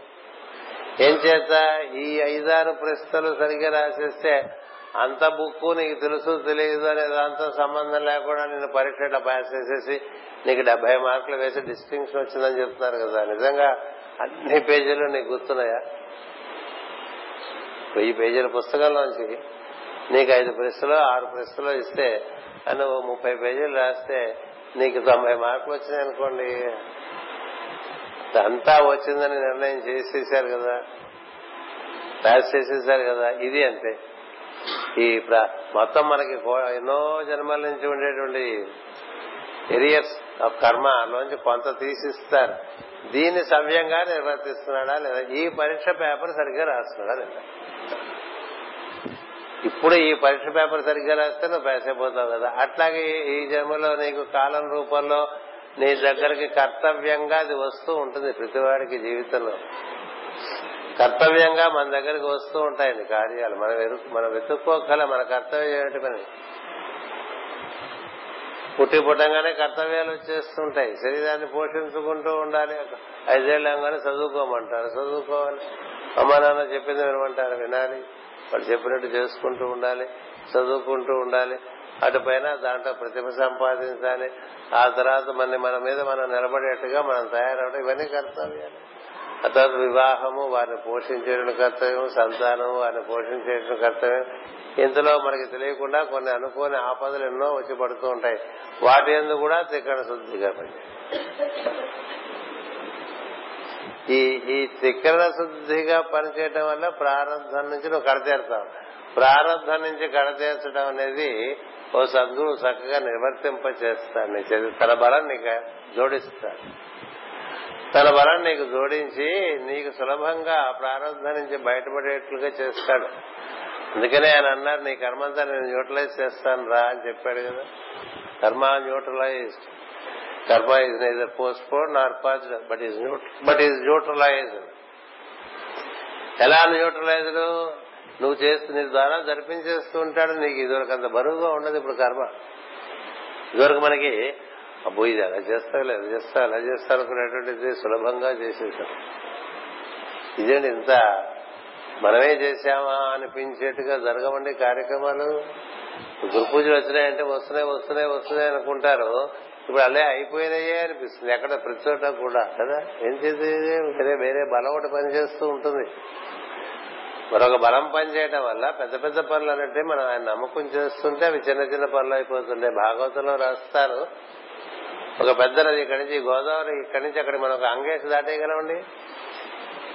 ఇలా ఒక అంగ వేసి ఈ రాజమండ్రి నుంచి ఆ కొవ్వూరు చేరిపోగలం చేరిపోలేము. కానీ భగవద్భక్తి అనేటువంటిది గురు భక్తి అనేటువంటిది ఉన్న చోట అది ఊరికే మన ఇంటి ముందు ఇదివరకు కాలువలు ఉండేవి. కదా? ఇప్పుడు కొన్ని కొన్ని ఊళ్ళో ఇంకా ఉండే ఉంటాయి. అదే మన ఇంటి ముందు నుంచి మనం రోడ్డు మీద కడాలంటే ఒక అంగ వేసి దాటినేము? నటిస్తాం. ఒక బాలపదంబుగా అని అంటాడు భగవ భాగవతంలో. ఎంత పెద్ద విషయాన్ని నువ్వు చిన్నపిల్లాడు దాటినట్టుగా దాటించేస్తాడు అది భగవంతుని యొక్క కృప అని. దాన్ని వర్షింప చేసేటువంటి వాడు సద్గురు కాబట్టి నీ ప్రారంభం నుంచి అతని మన కడతేరుస్తాడు ఒక్కొక్కళ్ళ ప్రారంభం ఎలా ఉందో ఎంతెంత మహాత్ములకైనా ప్రారంభం. ఎంతెంత మహాత్ములకైనా ప్రారంభం. శరీరంలోకి వచ్చిన తర్వాత ప్రారంభం ఉంటుంది. రాముని జీవితంలో లేదా యుధిష్ఠుడి జీవితంలో లేదా కృష్ణుడి జీవితంలో లేదా ప్రారంభం. అనుభవించేస్తే త్రికరణ శుద్ధిగా ఇట్లా ఈ త్రికరణ శుద్ధి అనేటువంటిది నీకు అన్నిటికీ పరిష్కారాన్ని ఇస్తుందండి. ఇది ఒకటి నేర్చుకోరా నీకు అన్ని సవ్యంగా నడుస్తాయి. ఒక తప్పును కప్పిపుచ్చుకోవడానికి పది తప్పులు చేసుకుంటూ వెళ్తున్నాం అనుకోండి ఒక అబద్దాన్ని కప్పిపుచ్చడానికి పది అబద్దాలు ఆడుతున్నాం అనుకోండి ఒక వంకర్ని సరి తీసుకోవడం ఇష్టం లేక ఇంకా దాన్ని పది వంకర్లు చేసుకుంటున్నాం అనుకోండి అంతకంతకి అంతకంతకి అంతకంతకి నశించుకుంటుంది అంచేత మనకి ఏం చెప్తారంటే ఈ మార్గంలో నువ్వు మనసా వాచ కర్మణ ప్రార్థనగా చేసుకుంటే నీ లోపల ట్రాన్స్ఫర్మేషన్స్ లోపల మొదలవుతాయి. బయట నీ ప్రారంధము నీ వద్దకు వచ్చేది నువ్వు నిర్వర్తించగలిగినటువంటి శక్తి నీకు లభిస్తుంది. ఒక్కొక్కరు ప్రారంభం ఒక్కొక్క రకంగా ఉంటుంది. రిటైర్ అయిపోయిందా అది ఇట్లా ఇట్లా ఉందో అనుకుంటే అది ఇంకో రకంగా వచ్చేస్తుంది. మనం అనుకున్నట్టుగా నడుస్తుంది కదా? ఒక పాట ఉంది. తలచినదే జరిగినదా దైవము ఎందులకు? జరిగినదే తలచితివా శాంతి లేదు నీకు అయిపోయినవన్నీ తలుచుకుంటూ కూర్చున్నావు అనుకోరా అది మనశ్శాంతి ఉండదు. నువ్వు ఇట్లా జరగాలనుకుంటే మాత్రం అది జరుగుతుందా అని చెప్తాను అని అంచేత మనం చేయవలసిన పని మాత్రం ఎప్పుడు ఉంటుంది. చేయవలసిన పని మాత్రం ఎప్పుడూ ఉంటుంది. అందుకని ఈ పని ఒక వరంగా భావించమని చెప్తారు పెద్దలు. మనకి ఇచ్చిన పని మనకి వరంగా భావించాలి. వరం శాపం అనుకోకూడదు.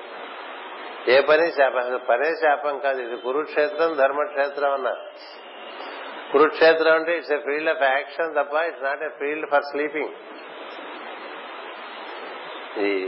దీన్ని ఏమన్నారు? కురుక్షేత్రము అన్నారు. కురు అంటే చేయటం. In the field of action you cannot sleep you cannot take rest you cannot relax there are times to relax there are times to sleep there are times to work but when you are at work you have to do it so very thoroughly completely with heart mind and soul అంటూ ఉంటాం కదా. అలా మనం చేస్తూ ఉంటే అలాంటి వాళ్ళకి అనుభూతి సద్యోఫలితంగా ఉంటుందనే సందేహం లేదు. అది మీరు ఏం చదువుకున్నారనేదంత సంబంధం లేదు. సంఘంలో మీ సంఘంలో మీకు ఎలాంటి స్థితిగతులు ఉండేవి సంఘం అందుకనే ఇక్కడ పెద్ద చిన్న ఎవరు ఉండరు అందరూ అందరూ జీవులే. శ్రేణులు ఎలా ఉంటాయంటే త్రికరణ శుద్ధి బట్టి ఉంటాయి మాస్టర్ గారు. దృక్పథంలో. మనం పెద్దవాళ్ళని మనకి మనమే అంచనా వేసేసుకున్నాం అనుకోండి ఉపయోగం ఉంది ఆయన అనుకోవాలి వీడు బాగుపడ్డాడు అంచేత ఆ విధంగా ట్రాన్స్ఫర్మేషన్స్ రావాలి. ట్రాన్స్ఫర్మేషన్ త్రికరణ శుద్ధి బేసిస్ మీద అవుతాయి. అనుభూతులు త్రికరణ శుద్ధి బేసిస్ మీద అవుతాయి. అంచేత ఊరికే మేనేజ్ చేసేవాళ్ళు జీవితం అంతా మేనేజర్స్ గానే ఉండిపోతారు. Ultimately they fail to manage and then they fail in the ultimate step అందుకని ఏదో రకంగా మేనేజ్ చేయడానికి కాదు. చేస్తున్న పని సవ్యంగా చేస్తూ ఉండాలి. చెప్పే మాట సవ్యంగా ఉండాలి. మన ప్రవర్తన మన భావన అన్నిట్లోనూ ఒకే రకమైనటువంటి ఇది మనం నేర్చుకోగలిగితే మనకి ప్రార్థన మూడు నిమిషాల్లో ఆ చెప్పిన అనుభూతులన్నీ వస్తాయండి. జీవులలో గ్రహగతులను చక్క చేసి మన ప్లానటరీ ఇంపాక్ట్ మన మీద లేకుండా చూస్తానని చెప్పి వాగ్దానం చేశారండి మాస్టర్ గారు. నీ నీ గ్రహములు నీ మీద పనిచేయవు. నేను చెప్పినట్టుగా పనిచేస్తాయని చెప్పారు ఆయన. అలాంటి సందర్భాలు చాలా ఉన్నాయి కూడా. తప్పకుండా తాను మరణించే సమయం వచ్చిందని చెప్పి నమ్ముతారు ఒక పెద్ద వేదాంతి ఆయన. అంతేకాదు పెద్ద జ్యోతిష్ శాస్త్రవేత్త పోతురాజు నరసింహం గారని. రాధాకృష్ణను సర్వేపల్లి రాధాకృష్ణను తర్వాత మాస్టర్ గారు నాన్నగారు అనంతాచార్య గారు వీళ్ళందరూ ఆ రోజుల్లో పెద్ద పెద్ద అంటే వేదములు బాగా పారం చూసినటువంటి వాళ్ళు మహాజ్ఞానులు శాస్త్రవేత్తలు. అందులో ఆయన జ్యోతిష్ శాస్త్రం కూడా బాగా తెలిసినటువంటి వారు. ఆయన ఉత్తరం రాస్తారు మాస్టర్ గారికి నాకు ఇప్పుడు జాతక రీత్యా మారకం దశ వస్తోంది. కాబట్టి నేను మీరు మార్గంలోనే మళ్ళీ పుట్టినా కూడా కంటిన్యూ చేసేట్టుగా నన్ను అనుగ్రహించడని ఉత్తరం రాస్తారు పోతురాజు నరసింహం గారు. ఆయన ఆ రోజుల్లో మద్రాస్ లైబ్రరీలో చీఫ్గా ఉండేవారు. యూనివర్సిటీ ఉండేటువంటి విజ్ఞానంలో ఆయన చాలా దిట్ట. రాస్తే మాస్టర్ ఉత్తరం రాస్తారు. నీ గ్రహములు నీ చేతుల్లో లేవు నా చేతుల్లో ఉన్నాయి. నీకు ఇప్పుడు మరణం సంభవించదు నువ్వు యోగం చేసుకుంటూ ఉండు. నేను ఎప్పుడు సంకల్పిస్తే అప్పుడే నీకు మరణం నిక్షిప్తం చేశారు ఉత్తరాలన్నీ? నిక్షిప్తం చేశారు. మాస్టర్ గారు పద్య పాటలు రాశారు. జీవులలో గ్రహగతులను చక్క చేసి పరమ గురువు అవతరించేసి ఇవి ఇవి అని రాశారు. ఇలాంటి పరమ గురువు బ్రహ్మమే నేనని చెప్పాడు ఆయన. బ్రహ్మమే నేనని చెప్పాడండి ఎవరు మాస్టర్ గారు మీరు బ్రహ్మమే నేను రా అన్నారు. వెంకటేశ్వర గుడికి వెళ్తే మనం అలా దండాలు పెట్టుకుంటూ నానా బాధపడిపోతూ ఆవేశపడిపోతూ వెళ్ళిపోతుంటాం కదా. ఆయన ఎదురుగుండా నిలబడ్డాట దండం పెట్టకుండా. పక్కన ఉండేవాళ్ళు అడుగుతారు కదా ఏమండి దండం పెట్టలేదని? అంటే ఎవరికి దండం పెట్టాను పుట్టానికి వచ్చాను ఎవరికి దండం పెట్టాను మధ్య మధ్య తెరలాడ్లేసేస్తున్నారు కదా తెరలాడ్లేస్తే తెర పడిపోయింది. అది చాలా అద్భుతమైనటువంటి ప్రక్రియ. మాస్టర్ సిబి అనేది మనకు అర్థం అవటటువంటిది అయ్యే పని కాదు. అలాంటి మనిషి. ఆయన ఏం చెప్పారు మాస్టర్ గురించి? జీవులలో గ్రహగతులను చక్క చేసి సూక్ష్మదేహం అమరత్వము సాధించి. మనలో పొద్దున చెప్పాను మీకు ఆ తలుపు తెరిస్తే లోపల అక్కడి నుంచి ఆ వెలుగు కిరణాలు బంగారు కిరణాలు పడిపోయినట్టుగా మన శరీరం అంతా కూడా ప్రార్థనలో బంగారు కిరణాలతో నిండిపోతున్నటువంటి భావన వస్తుంది.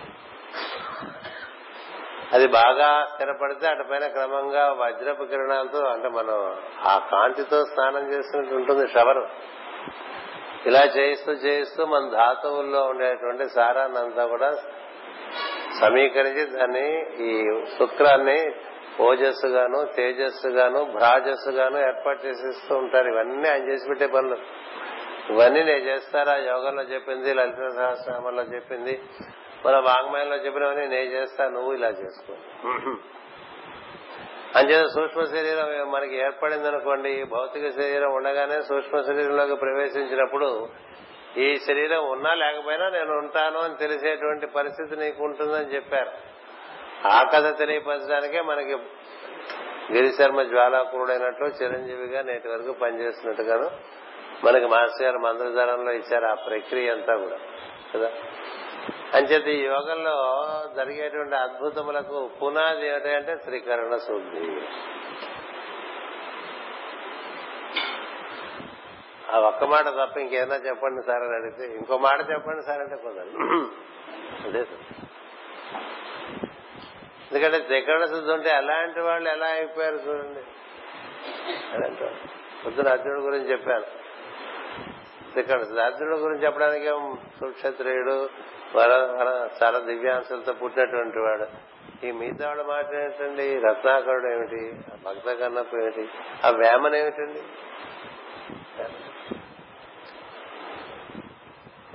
మనమన్నటి వరకు పోకిరిగా తిరిగిన వాడే కదండి. పోకిరిగా తిరిగాడనేది కాదు లెక్క అది కూడా త్రికరణ శుద్ధిగా తిరిగాడు. వాడు ఏదో శ్రీరోలుడైనా త్రికరణ శుద్ధి ఉంది అందులో. అది కావాలి. మనకి అది చూస్తాడు దైవం. దొంగ అయిన ఎంతమంది శివపురాణం చేస్తే మూడు మంది దొంగలు శివభక్తులు అయిపోయిన వాడు ఉన్నారు. దేనివల్ల? వీడు దొంగతనం చేసే దొంగ విధమని ఎట్లా అనుగ్రహించాడు దేవుడు అనకూడదు. వాడు త్రికరణ శుద్ధిగా దొంగతనం చేస్తాడు.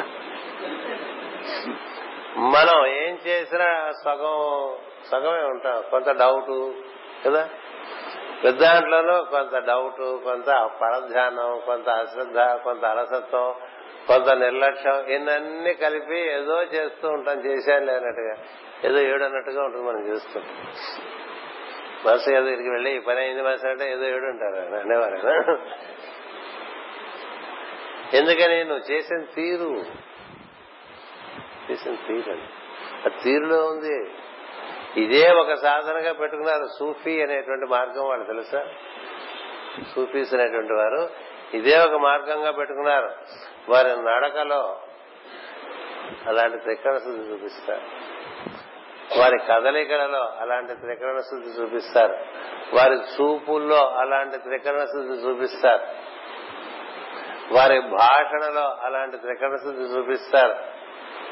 అసలు వాళ్ళంతా ఒక ఒంటెలెక్కి ప్రయాణం చేస్తూ ఉంటారు ఎడారుల్లో గుంపులు గుంపులుగా ఎక్కడో చోట కాస్త బాగి కాస్త ఇంత తేనీరు తీసుకుంటూ ఉంటారట. వాళ్ళందరూ ఒకే రకంగా ఉంటారటండి. అందరూ ఒకే రకంగా ఎంతో సున్నితంగా వయ్యారంగా వస్తారు మనకి వయ్యారం ఏముంది నడకలో మనకి? సేపు ఆదరాబాదరాగా ఏవో నడుస్తూ ఉంటాయి కొన్ని ఆకారాలు అన్నట్టుగా ఉంటాయి. వాళ్ళు ఒంటె దిగటమే ఒక ఆయన ఈ సూఫీని చూద్దామని అడార్లో ఒక టీ స్టాల్ పెట్టుకున్నట్టు ఒక టీ స్టాల్ పెట్టుకున్నాడు. పెట్టుకుని అలా దశాబ్దాల తరబడి చేస్తున్నట్టు ఎప్పుడు రాలే. ఒకసారి ఒక బృందం వస్తుంటేనే ఆ వస్తున్న బృందం ఆ ఒంటరి నడిచే తీరు బట్టే అమ్మ వీళ్ళు సూఫీలు. తెలుసు. సరే గబగబ గబగబా ముందంతా చేనీరికి ఏర్పాటు అవి చేసేసుకున్నాడు వాళ్ళు వచ్చిన తర్వాత వాళ్ళు ఒంటలు అలా ముందు కాలం మీద దిగుతాయి కదా. ఆ దిగట ఎంత వయ్యారంగా దిగడ ఎప్పుడు చూడలేదు అంత బాగా ఒంటలు సున్నితంగా దిగటం. అంత సున్నితంగా దింపారట ఒంటలు వాటి మించి వాళ్ళు దిగిన విధానం మరీ సున్నితంగా. మన కారణం దిగి కారు తలపేస్తుంటే ఎట్లా ఉంటుంది? సాచి లెంపకాయ కొట్టినట్టు వేసేస్తుంటారు కదా. పక్కన వాడు వేళ్ళు ఉన్నాయా కాళ్ళు ఉన్నాయా మనకేం సంబంధం మన దిగిపోయారు తలిపేసి భయం అనేసి వచ్చేస్తున్నాయి ఇన్ని ఇట్లాంటి అంటే ఆ సూఫీల గురించి చెప్పడానికి మనం కూడా పక్కన పోలుస్తున్నాం మనం. పోల్చి చెప్పమని చెప్తారు. పోల్చి వివరించు సరిపోల్సు అంటారు కదా. సరిపోలిస్తే చాలా నాసిగా ఉంటుంది. చాలా నాసి. అలా దిగి వాడు నడిచేస్తుంటే ఈయన తన్మయం చెందేటండి వాళ్ళని చూస్తూ.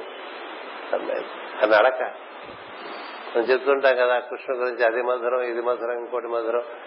ఆయన నవ్వు మధురం ఆయన చూపు మధురం ఆయన నడక మధురం ఆ కదలిక మధురం. ప్రతి మధురమే కదా అది అక్కడ. ఎందుకని? ఆ చేయటంలో ఉండే శుద్ధిల నడిచేస్తుంటే అలా చూస్తుంది. అందరూ వచ్చి కూర్చున్నారు. ఇదివరకు మామూలుగా మనం ఏమన్నా టీ టీ స్టాల్లోకి వెళ్తే ఇలా కుర్చీ లాగేస్తాం అలా కుర్చీ లాగేస్తాం. మనం తోచినట్టుగా కూర్చుంటాం కదా. వాళ్ళ అమెరికన్ ఏం మార్చకుండా వచ్చి అందులో కూర్చున్న తీరు చూస్తే ఈయనకి ఆశ్చర్యం కుర్చీ ఏమాత్రం కదలుతుంది మనం కుర్చీలోంచి లేచినా కదులుస్తాం కూర్చున్నప్పుడు కదులుస్తాం సభ అయిపోయిందంటే బర్రు బర్రు బర్రు బర్రు బర్రు రోడ్డు తప్పుడుస్తున్నాం అలా కూర్చున్నారండి. కూర్చుంటే ఈయనందరికీ అందరికీ టీలిచ్చు ఆయన నాకు తెలుసు మీరు సూఫీ సాధువులని. మీ మీ గురువు గారు ఇందులో ఎవరో చెప్తే నేను ఆయనకు ప్రత్యేకంగా కొత్త సన్మానం చేసుకుంటానంట మన బృందాల గురువు గారు చెప్పడానికి ఉంది ఆయన ఎప్పుడు విశిష్టంగాను విశేషంగాను కూర్చోబెడతాడు ఆయన అట్లాగే కొంచెం విశిష్టంగాను విశేషంగాను ఉందాం అనుకుంటూ ఉంటాడు నానా పెంట అవుతూ ఉంటుంది కదా. అందరిలో ఒకడిగా ఉండడు కదా. అందరిలో ఒకడిగా ఉండాలని కదా ప్రయత్నం. అలా ఉండనివ్వరు వాడు ఉండడు. వీడికి అది ఇష్టం కాబట్టి ఇట్లా చేయించుకుంటూ ఉంటాడు వాళ్ళు చేస్తుంటారు ఇదో పిచ్చుకోల సో అంచేత అక్కడ ఏం జరిగింది? ఈయన అడిగాడు గురువు గారు ఎవరంటే? మా గురువు గారు ఎవరో చెప్పడానికి మాకు పర్మిషన్ లేదు ఇక్కడ. మాలోనే ఉన్నాడు.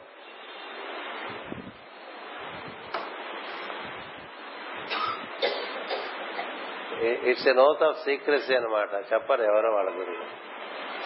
మరి అలా నేను తెలుసుకోవడం అంటే నువ్వే బాగా గమనించు. గమనిస్తే నీకే తెలుస్తుంది. అంటే ఆయన చాలా శ్రద్ధతో చాలా ఆర్ద్రతతో అందరినీ గమనిస్తున్నట్టండి. వాళ్ళు టీ తాగుతుంటేట అసలు టీ ఇట్లా తాగుతారా అనిపించింది రండి ఆయనకి. మనం టీ తాగుతాం. కదా? కొంతమంది విస్తరలో తింటే ఎంత శ్రద్ధగా తింటారో తెలుసా? కొంతమంది విస్తరలో తింటే కుక్కలు కుక్కలు కాదు. కోల్డ్ కెలికేసినట్టుగా ఉంటాయి. కోల్డ్ కెలికి ఇది ఎట్టుండదు చుట్టూ కూడా పడిపోతూ ఉంటుంది కింద పడిపోతూ ఉంటుంది వాడి మీద పడిపోతుంది ఇన్ని జరుగుతుంటాయి కదా మనకి. ఒంటి మీద టీ పోసుకోకుండా కాఫీ పోసుకోకుండా టీ కాఫీలు తాగేవాళ్ళు చాలా తక్కువ మంది ఉంటారు. కదా? అలాంటిది ఈ టీ తేగ వాళ్ళని చూస్తుంటే అబ్బో ఏమి పోయారో ఏమి అందం ఏమి ఆనందం. చూస్తుంటేనే ఆనందం కలుగుతుంటే ఒక్కొక్కళ్ళ ఒక్కొక్కళ్ళ ఒక్కొక్కళ్ళని చూస్తుంటే అందులో ఒక ఆయన వీళ్ళందరికన్నా చాలా విశిష్టంగా అంత అందంగా టీ తాగుతున్నట్టండి గవాళ్ళు వెళ్ళిపోయి ఆయన కాళ్ళ మీద నవ్వి ఆశీర్వదిస్తాను ఆశీర్వదించి తర్వాత వాళ్ళు బయలుదేరి వెళ్ళేప్పుడు వాళ్ళు ఇస్తారుగా? వద్దంటారు. నేను మీకోసమే పెట్టా ఈ టీ ఇష్టాలు ఇప్పుడు మీరు నన్ను అనుగ్రహించండి నేను మీతో పాటు వచ్చేస్తాను. మిమ్మల్ని చేరటం కోసం టీ స్టాల్ పెట్టుకున్నాను మిమ్మల్ని వెతకలేను కదా ఎడారిలో. అందుకని ఎప్పుడో అప్పుడు మీరు రాకపోతారంటే ఇన్నేళ్ళకు మీరు ఈ టీ స్టాల్కి వచ్చారు. వచ్చి నన్ను అనుగ్రహించారు. ఆయన చేత నన్ను మిమ్మల్ని మీలో చేర్చుకోండి. అదొక్కడే నేను చేసే ప్రార్థన ఇటు ఇష్టాలు ఇవన్నీ ఇక్కడే ఉండిపోతాయి. అంటే అందరూ వాళ్ళ గురువు గారి పక్క చూశారు. చూస్తే గురువు గారు నవ్వుతున్నాడు అందుకే వచ్చామని చెప్పాడు గురువు అంటే అంతే కదా. అందుకే నీకోసమే వచ్చాను. అదే వెళ్ళిపోదాం అన్నాడు తీసుకెళ్ళిపోయాడండి ఇలా ఉంటాయండి. త్రికరణ శుద్ధి కథలు. అన్ని మన భాషలోనే మన రామాయణంలోనే భాగవతంలోనే ఉండక్కర్లేదు కదా. ఉన్నవాళ్ళు ఉన్నారు భక్తుల కథలు ఉన్నాయి. హనుమంతుని తీసుకుంటే అలాగే ఉంటుంది. ఏ విషయంలో అయినా. ఇందుకోసం వాళ్ళు ప్రార్థన చేద్దాం గణపతిని తీసుకుంటే అలాగే ఉంటుంది. చూడటానికి ఏదో అట్లా కనపడతాడు కానీ గణపతిలో లేనిదేమీ లేదు. కదా? అంత శ్రద్ధగా అంచేత మనం నేర్చుకోవాల్సింది నేర్చుకోకుండా ఆ పై విషయాలు నేర్చుకుందాం అనే ప్రయత్నం చేయడం వల్ల ఇలా భంగపడిపోతూ ఉంటాం. అది గుర్తు చేయడం అనేటువంటిది ఈ రోజు కార్యక్రమంగా అందినట్లుగా నాకు అనిపించింది. ఇది ఇప్పుడు పొద్దున ప్రవచనంలో చివరి భాగంలో. వచ్చిన ప్రవచనంలో చివరి భాగంలో కిందటిసారి చెప్పాను. శకర శుద్ధి అనేటువంటిది పనికి ఫలము ఇంకా మిగతా ఫలాలు కోరకండి. పని వల్ల అని. పని వల్ల కీర్తి పని వల్ల ప్రతిష్ట పని వల్ల డబ్బులు పని వల్ల అది పని వల్ల ఇది కాదు. ఏమీ కాదు. పని వల్ల నీకు రావాల్సింది శకరణ శుద్ధి. అది వచ్చేంత వరకు నీకు పనులు ఉంటాయి జన్మలు ఉంటాయి. ఒకసారి త్రికరణ శుద్ధి వచ్చిందనుకో నీకు నాలుగో కవాటం ఓపెన్ అవుతుంది అదే బుద్ధిలోకం వెలుగు. ఆ వెలుగు లోకంలోకి ప్రవేశిస్తే అప్పుడు దీనికన్నా మహా దివ్యంగా ఉంటుంది అన్నారు శ్రీపాదస్య అమృతం దివ్య అంటూ ఉంటాడు అక్కడ నీకు అనుభూతి బాగా ఉన్నప్పుడు అప్పుడు ప్రహ్లాదుని అనుభూతులన్నీ మనకి సత్యం అవుతాయి లేకపోతే పద్యాలుగానే ఉండిపోతాయి. ప్రహ్లాదుడు ఏమంటాడు? కంజాక్షణకు కాని కాయంబు కాయమే అంటాడు. లేకపోతే కమలాక్షు నర్చించు కరములు కరములు అంటాడు. కదా? ఇవన్నీ కాకుండా ఎందుకు నన్న బతకడం అని చెప్తూ ఉంటాడు. అంతేకాక చివరికి మందార మకరంద మాధుర్యముల తేరు మధుపము పోవునే మదనములకు అంటాడు. కదా? ఎక్కడ పడితే ఎక్కడ పడితే అక్కడ చెల్ల చిల్లరగా తిరుగుదాం అనిపిస్తుందా? ఆ రుచి వచ్చిన వాడికి ఉండదు. ఉత్తమైనటువంటి రుచి అలవాటైనటువంటి వాడికి ఈ ఈ చిల్లర రుచుల మీద వ్యామోహం అంచేత ఆ విధంగా బుద్ధి లోకాల్లోకి ప్రవేశిస్తే అసలు మనకి ఇదే లోకంలో ఒక్కొక్కళ్ళం ఒక్కొక్క లోకంలో ఉంటామండి మా లోకంలాగా ప్రతివాడు వాడి మా లోకం వాడిది. ఇక్కడే కూర్చుంటాడు వాడిడు వాడి పిల్లలు వాడి భార్య వాడి ఆస్తులు పాస్తులు వాడికి ఉండే సమస్యలు ఆలోచించుకుంటూ ఇక్కడే ఉంటాడు. పక్కనే కూర్చుంటాడు. వాడి లోకం వేరు. నీ లోకం వేరు. నీ సమస్యలు నీకు. ఎవడు ప్రారంభంలో వాడు బతుకుతూ ఉంటాడు కదా. ఇలా బుద్ధి లోకంలోకి వెళ్ళిన వాడికి వాడు దివ్యమైనటువంటి పురుషుల యొక్క సమాగమంలో ఎక్కువగా ఉంటూ ఉంటాడు. కొంతమందికి తరచూ దివ్య పురుషుల యొక్క దర్శనం జరుగుతూ ఉంటుంది. అంటే ఏమిటి అర్థం? బుద్ధి లోకంలోకి ప్రవేశింప ప్రవేశింప పెట్టబడ్డాడనాలి. ప్రవేశం దొరికింది లభించింది. ఏం చేత? చేస్తున్న పనుల వల్ల. మనం చేస్తున్న పనుల వల్ల మనకి దివ్యలోక ప్రవేశం అనేటువంటిది త్రికరణ శుద్ధిగా చేయటం వల్ల ఆ దివ్యలోక ప్రవేశం. దివ్యలోక ప్రవేశం జరిగితే అక్కడ మనం ఈ ఫోటోలో పెట్టుకున్నానే మూడు ఫోటోలు పెట్టుకుంటాం కదా. ఈ ఫోటోల్లో ఉండే వాళ్ళంతా తేజోమూర్తులుగా దర్శనమిస్తారు తేజోమూర్తులుగా దర్శనమిస్తుంటారు వారు చేసే భాషణల్లో పాల్గొనటం ఉంటుంది. వారి వారి ఆశ్రమాల్లోకి వెళ్ళటం ఉంటుంది. వారు ఉండేటువంటి రహస్య గుహల్లోకి మనకి ప్రవేశం లభించడం ఉంటుంది. లేకపోతే అద్భుతంగా ఒక్కోసారి చెరువుల్లోకి వాటిలోకి మునిగిపోయినట్టుగా ఉంటుంది. అవతలకి వెళ్తే ఒక ఆశ్రమంలో తేలుతుంది ఇలాంటి మనకి మిస్టికల్ థింగ్స్ ఎన్నో మనకి రాసుకున్నా కూడా మన హృదయాలు అంతా అదే కదా. మరి ఇవన్నీ మనకి ఉన్నాయి కదా. అవన్నీ ఎప్పుడు సత్యం అవుతాయి? దీనివల్ల సత్యం. ఆ లోకంలోకి ప్రవేశించిన వాడికి ఇంక ఈ లోకం మీద కొంత రుచి తగ్గుతుంది. కర్తవ్యం మేరకే ఉంటాడు. కర్తవ్యం మేరకే రామకృష్ణ పరమహంస ఉన్నాడు ఆయన. ఆయన ఎప్పుడూ అమ్మతోనే ఉంటూ ఉండేవాడు. మనం గట్టిగా పిలిస్తే ఎప్పుడు అమ్మతో ఎప్పుడు అమ్మతోనే అలా ఇక్కడ ఉంటాడు ఇక్కడ ఉంటాడు. కదా? అలా ఉన్నప్పుడు మరి ఏం చేయాలి? ఇబ్బంది పడుతున్నారు. చుట్టూ ఉండేవాళ్ళు వాళ్ళందరూ మాకు చాలా ఇబ్బందిగా ఉంది నీతో అని చెప్తూ ఉండేవాళ్ళు. ఏదో నువ్వు మా ఇక్కడ ఉన్నావు పలకరిస్తే ఎప్పుడు పలకరిస్తే ఎప్పుడు పలుకుతావు తెలియదు. ఇవాళ పలుకుతావు పై వారం పలుకుతావు కూడా అంటే అప్పుడు రామకృష్ణ పరమహంస ఏర్పాటు చేసుకుంటాడు. నేను ఒక లింక్ పెట్టుకుంటాను భౌతిక లోకంలో. అదేమిటి అంటే భోజనం అని పెట్టుకున్నాడు ఆయన లింక్. అదొకటే లింక్ ఆయన. ఏ రోజు నేను భోజనం ఎందు ఆసక్తి చూపించనో ఆ రోజు నేను వెళ్ళిపోతున్నాను గుర్తుపెట్టుకోండి ఆ లింక్ పెట్టుకుని ఇటు వచ్చి వీళ్ళందరితో కలిసి ఉండి కాసేపు మళ్ళీ అమలోకి వెళ్ళిపోతున్నాం. అమలోకి వెళ్ళడం అంటే విశ్వవ్యాప్తమైనటువంటి చైతన్యం అది. మనం ఏ బొమ్మలు అటు పెట్టుకుంటే ఆ బొమ్మలాగా ఉండదు. బొమ్మ చాలా చిన్న విషయం దైవానికి. అంచేత అందులోకి వెళ్ళిపోయి అలా సమాధి స్థితిలో ఉంటూ ఉంటారు. అరవింద మహర్షి అలాగే మూడు నెలలకు ఒకసారి బయటకు వచ్చి మాట్లాడేవాడండి ఆయన. మూడు నెలలకు ఒకసారి. రమణ మహర్షి వీళ్ళందరూ మనకి చూస్తే ఏం తెలుస్తుందంటే వాళ్ళు ఉండేది వేరే లోకంలో మన కోసం ఈ లోకంలో ఉండటమే త్యాగం చేయటం. That is the greatest service అని రాస్తారు. వారి లోకంలో ఉండటం ఇష్టపడి కాదు. ఇక్కడ ఉండే వాళ్ళకి తరింపు జరగడానికి వాళ్ళు ఒక ఉపకరణంగా దైవానికి పని పనికొస్తారన్న ఉద్దేశంతో దైవం ఎన్నాళ్ళు ఈ శరీరంలో ఉంచితే అన్నాళ్ళు ఈ శరీరంలో ఉంటారు తప్ప ఉండాలనేటువంటి ఉత్సాహం ఉన్నవాళ్ళు కాదు. విష్ణు లీవ్ లేదండి వాళ్ళకి. Vishnu live in this body లేదు. ఎందుకంటే వాళ్ళని వదిలేస్తే దివ్యలోక భూలో బుద్ధిలోకాల్లో ఉంటారు. ఆనందమయ లోకాల్లో ఉంటారు. ఆత్మలోకాల్లో ఉంటారు. తప్ప తపోలోకం ఉంటారు కదా. ఇలా లోకాల్లో ఉంటారు. ఇది భౌతికం. ఈ భౌతిక లోకంలో కన్నా వాటిలో లోకాల్లో ఆనందాలు ఇంతకన్నా వంద రెట్లు ఎక్కువ ఉంటాయని మనకి ఉపనిషత్తులు చెప్తూ ఉంటాయి. దీనికన్నా అది వంద రెట్లు దానికన్నా అది వంద రెట్లు దానికన్నా అది వంద రెట్లు అని చెప్పారు. సో మనకి ఆనందం పొందాలనేటువంటి ఆశ ఉంటే కుదరదు. త్రికరణ శుద్ధి మనకి ఇక్కడ సిలబస్.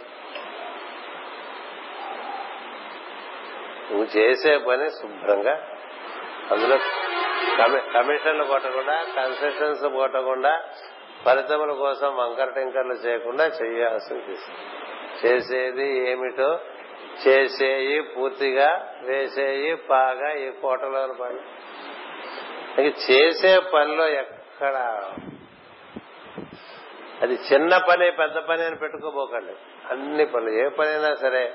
అలా ఉండదు నీకు తయారు చేసిన మనసు నువ్వు ప్రార్థనలో కూర్చోబెడితే అది త్రికరణ శుద్ధిగా ప్రార్థన చేస్తుంది.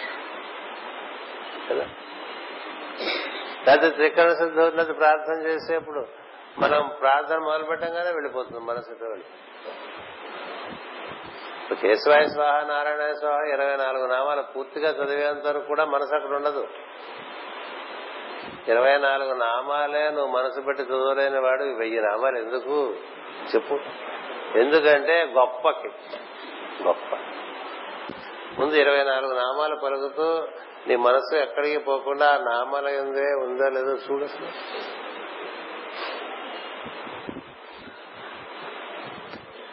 వెయ్యి నామాలు మరి ఎందుకంటే కొన్ని నామాలు అన్నా అప్పుడప్పుడు వస్తూ ఉంటాం కదండి. నూట నూట ఎనిమిది వెయ్యి ఎనిమిది నామాలు ఇరవై నాలుగు సార్లు రాలేకపోతామని కదా? అంటే నీకు ఇది ఎందుకు అలా జరుగుతుందంటే మామూలుగా జీవితంలో మనం చేసే పనుల్లో మనకు ఏర్పడ్డ మనసే కదండి అక్కడ ప్రార్థనలో కూర్చుంటుంది. ఇంకో వేరే కొత్త మనసు వచ్చేస్తుంది అక్కడ. వస్తుందా? ఇంకో మనసు వచ్చేస్తుంది? అదే మనిషిగా అక్కడ కూర్చుంటా. కాబట్టి వాడు అదే చూపిస్తాడు. వెనకటి గుణమేల మాన కదరా సొగతి కదా. ప్రార్థనలో కూర్చున్నారు కాస్త బాగా ఉండదంటే ఉంటుందా? సింహాసనం ఎక్కించాం జాగ్రత్తగా కూర్చోంటే అక్కడ ఉసుపోసేది కుక్క కదా? కనకపు సింహాసనమున సునకమును కూర్చుండబెట్ట శుభలగ్నమున అంటే అర్థం ఏంటి అంతా చెప్పడు కదా మిగతాది మనం అర్థం చేసుకుని అక్కడ పోసేసింది అది ఎక్కడ దొరికితే అక్కడ కారెత్తి పోషిస్తుంది కదా?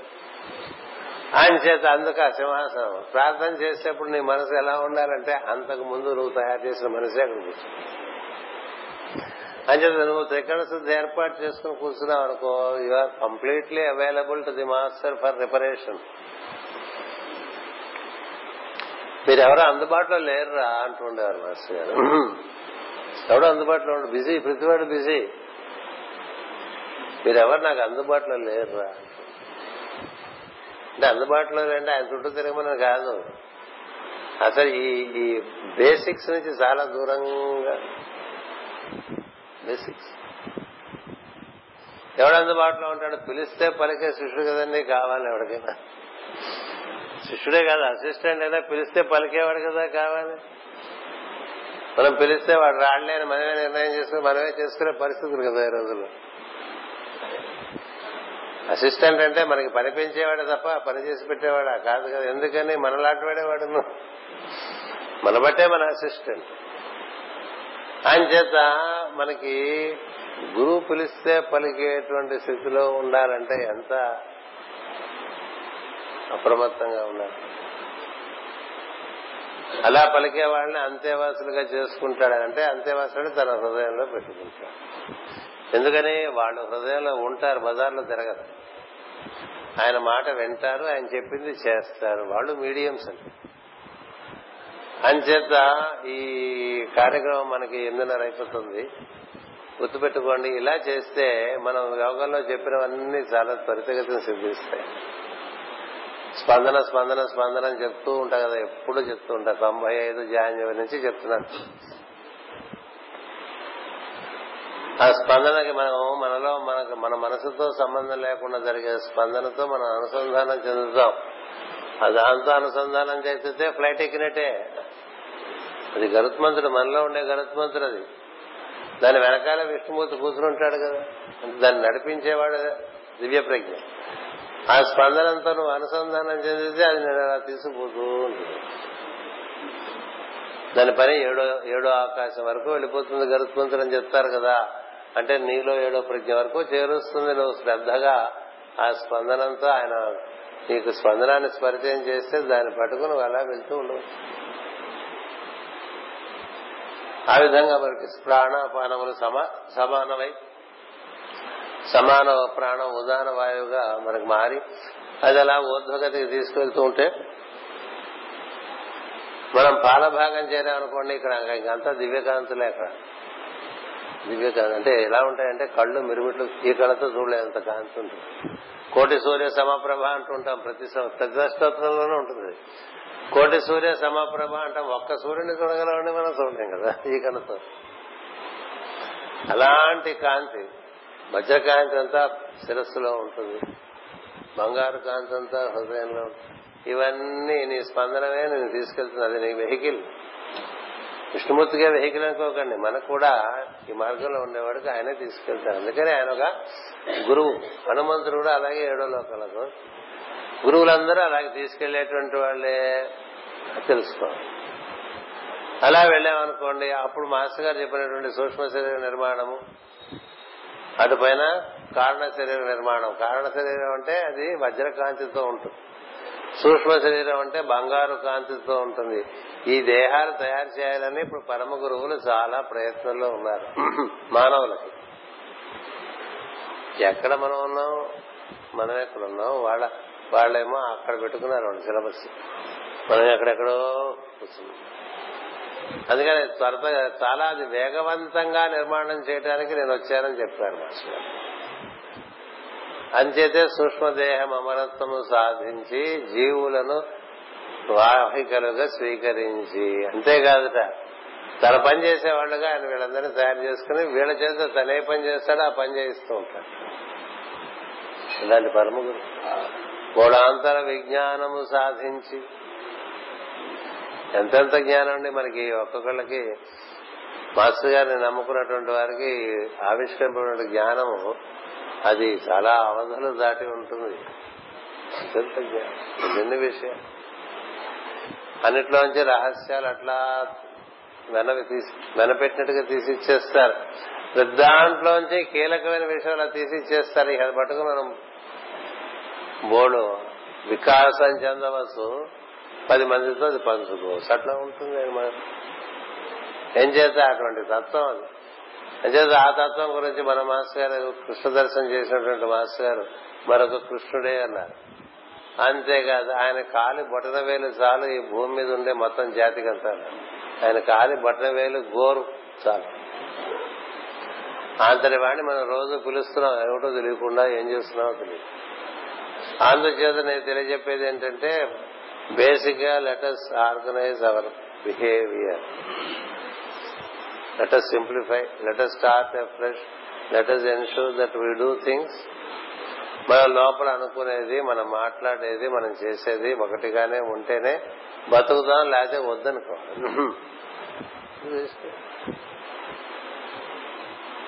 అలా ఉండకపోతే గోమాయు అంటారు అలా ఉండరు వాళ్ళు. ఇలా మాట భావము చేత ఒకటిగా లేని వాళ్ళని గోమాయువులు అంటారు. గోమాయువు అంటే తెలుసా? నక్క. కొంత మనం గౌరవప్రదంగా చెప్పాలంటే గోమాయువు అని గోవు గోమాయువు. చూడండి. గోవు అనే పదంలో మధ్యలో రెండు అక్షరాలు చేరినాయి మాయు అని. కదా? గోవు గోమాయు ఎంత తేడా ఉందండి ఆవుకి నక్కకి? ఉందా? నక్కల ఎంతకాలం? వంకర లేకుండా మనం తయారు చేసుకోవడానికే అన్ని గ్రంథాలు చెప్తాయి. గ్రంథాల్లో చెప్పినవి మనకు అనుభూతం కావాలంటే ప్రాథమికమైన విషయం ఇది. అందుకేరా పని ప్రకృతి ఏర్పరిచింది మీకోసం. ఈ పని మీరు చక్కగా చేసుకోండి. చక్కని అనుభూతి అనుభూతి పొందిన వారందరూ కూడా త్రికరణ శుద్ధి అనే పరీక్ష పాస్ అయిన వాళ్ళే ఆ పరీక్ష పాస్ అయిన వాళ్ళు పాస్ గా- పాస్ అయిన వాళ్ళు ఎవరు కూడా దివ్య సామ్రాజ్యంలోకి ప్రవేశించడం లేరు శాశ్వతమైనటువంటి జీవనం సాగించడం లేరు ఇతరులకు ఆదర్శప్రాయంగా ఉండను లేరు. ఏదో రకరకాలుగా తంటాలు పడుతూ వాళ్ళు ఇతరులకి ఏదో చెప్పాలనేది తాపత్రయం బతికి కింద పడుతూ మీద పడుతూ ఉంటారు. అంచేత మాస్టర్ మార్గంలో ప్రధానంగా మనం ప్రవేశించడానికి కావాల్సినటువంటి అత్యుత్తమమైనటువంటి అర్హత ఒకటి నేను. ఈరోజు నేనేమిట్లండి? నేను ఇదంతా చెప్దామని రాను అసలు ఎప్పుడు కూడా. నా ముప్పై మూడేళ్ళ అనుభవం కూడా వచ్చి కూర్చుంటా. ఆయన ఏం చెప్తాడో నేను వింటూ అది మీకు చెప్తా. కాకపోతే నాకు తెలిసి నాకు తెలియంది ఏం చెప్పను. నాకన్నీ అంతకు ముందు అనుభూతమైనవే నా చేత ఆయన పద్ధతిగా చెప్పిస్తారని నా విశ్వాసం. ఆయన చేత ఆ విధంగా మీకు మాస్టర్ గారే సందేశం అందించారని భావన చేసుకుని అది ఎంత జీవితంలో తెలుసుకోగలరో చూడండి. ప్రతి చిన్న విషయంలో కూడా మనం అది క్యాజువాలిటీ మనకు. ప్రతి చిన్న విషయం.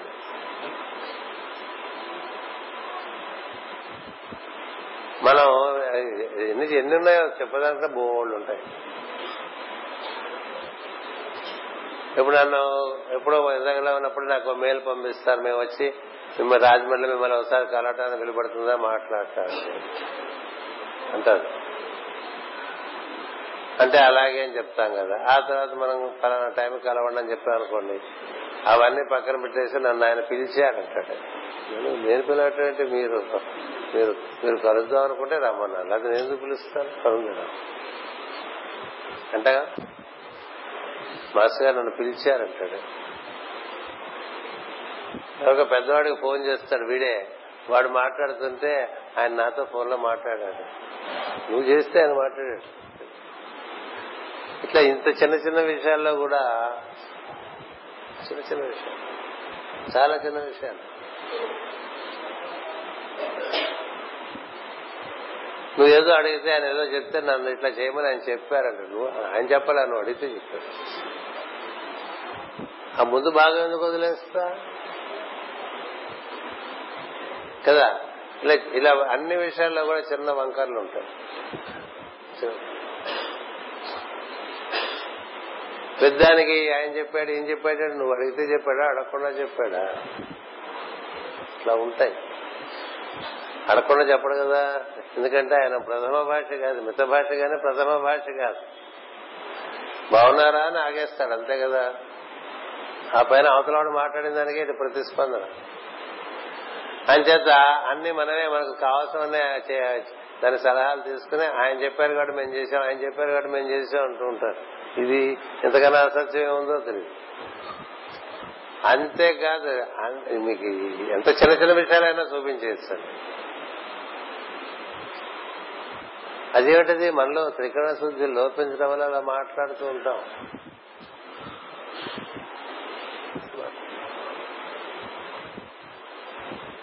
అంచేత అదొక్కటి సరి చేసుకోండి మిగతా అన్ని ఆటోమేటిక్గా ఓపెన్ అయిపోతుంది.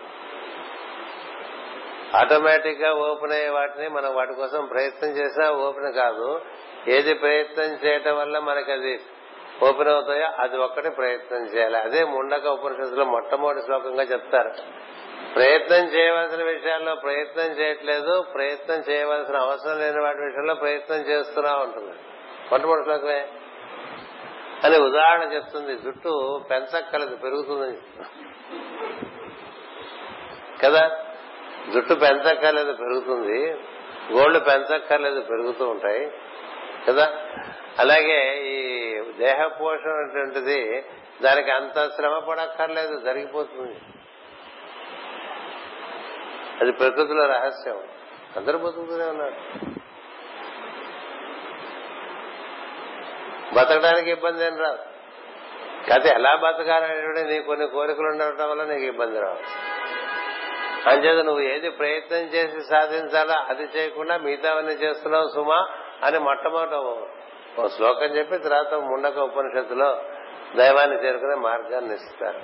అట్లా మనం చేసే ప్రయత్నం దేని ఎందుకు చేయటం వల్ల సమస్తం మనం సిద్ధిస్తే అదొక్కటి చేస్తుండే మిగతావని సద్గురువే చూసుకుంటాడు. వంకరగా పనిచేసేటువంటి వాడిని సద్గురువు ఏం చేయలేదు అలా వీక్షిస్తూ ఉంటాడంతే.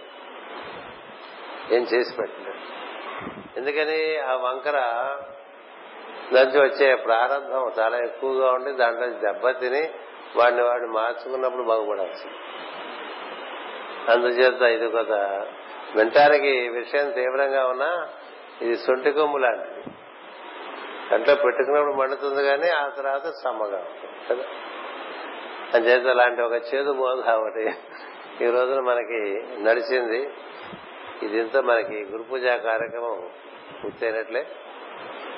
అదనంగా రేపొద్దున మన కార్యక్రమం ఏర్పాటు చేసుకున్నాం.